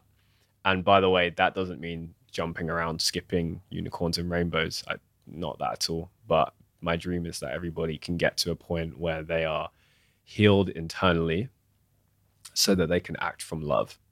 Hmm. What keeps you connected to the world of spirit? Or what is your spiritual practice? it's many things. Um, the most common daily practice is is the practice of releasing and letting go. Because any time, because I view that as the the essence of the spiritual journey is to continually release and let go. Because the more that is done, the more I come back to love. It's beautiful. Final question. What is one piece of advice that you can leave listeners with on how they can lead a more epic life? Oh, more epic life. Okay. Hmm.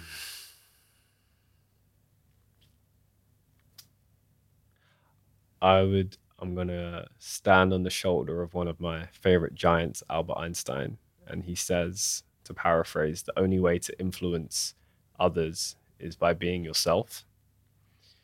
And to expand upon that, if you want to have influence, which can be an extremely positive thing, right? If you want to influence people, the world in a positive way, it requires knowing thyself first. And then once you know yourself, you can be yourself. You can be who you are. You can fully express your soul, your gift. God can channel through you. Then you can have the impact you want to have on the world. I love how you say God can channel through you because we're all vessels for the divine. Mm-hmm. Do you believe in a, that there's a divine plan for each life? I do.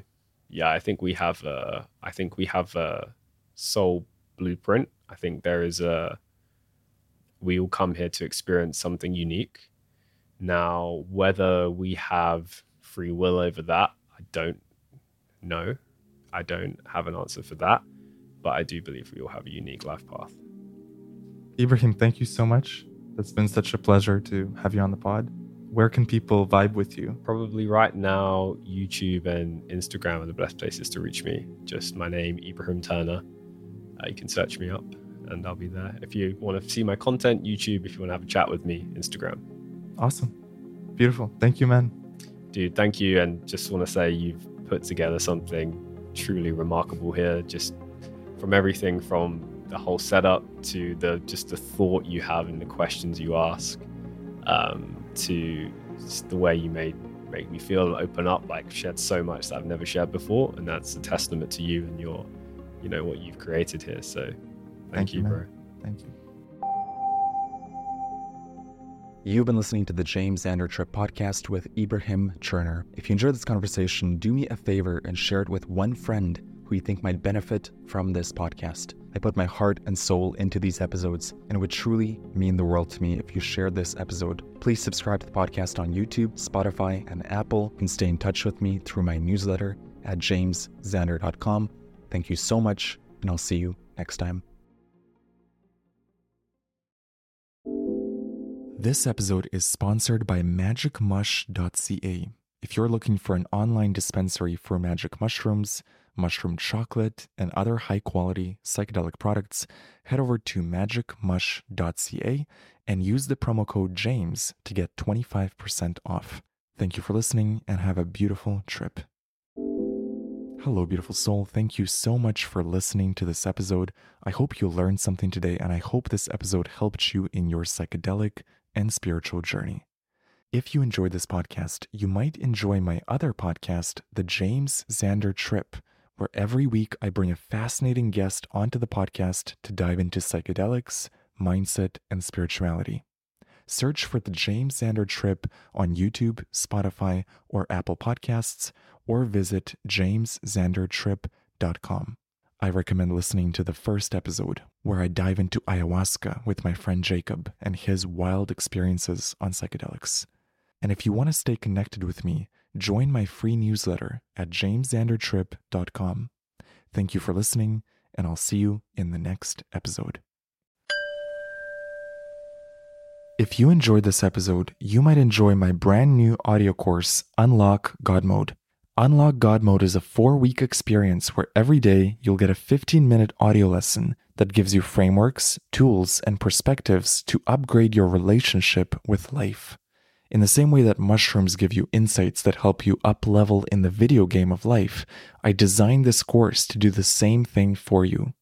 I've compiled every lesson that I learned through psychedelics, through meditation, through my spiritual work, through life. I've put my best tools in this course so that no matter who you are, if you choose to go on this adventure with me, you're going to learn some amazing frameworks. You're going to learn to see life with new eyes. You will improve your relationship with life, and by extension, your life will improve. If you're interested in more details, go to jamesxander.com slash godmode or use the link in the show notes. Use the promo code SHROOMS for a special discount.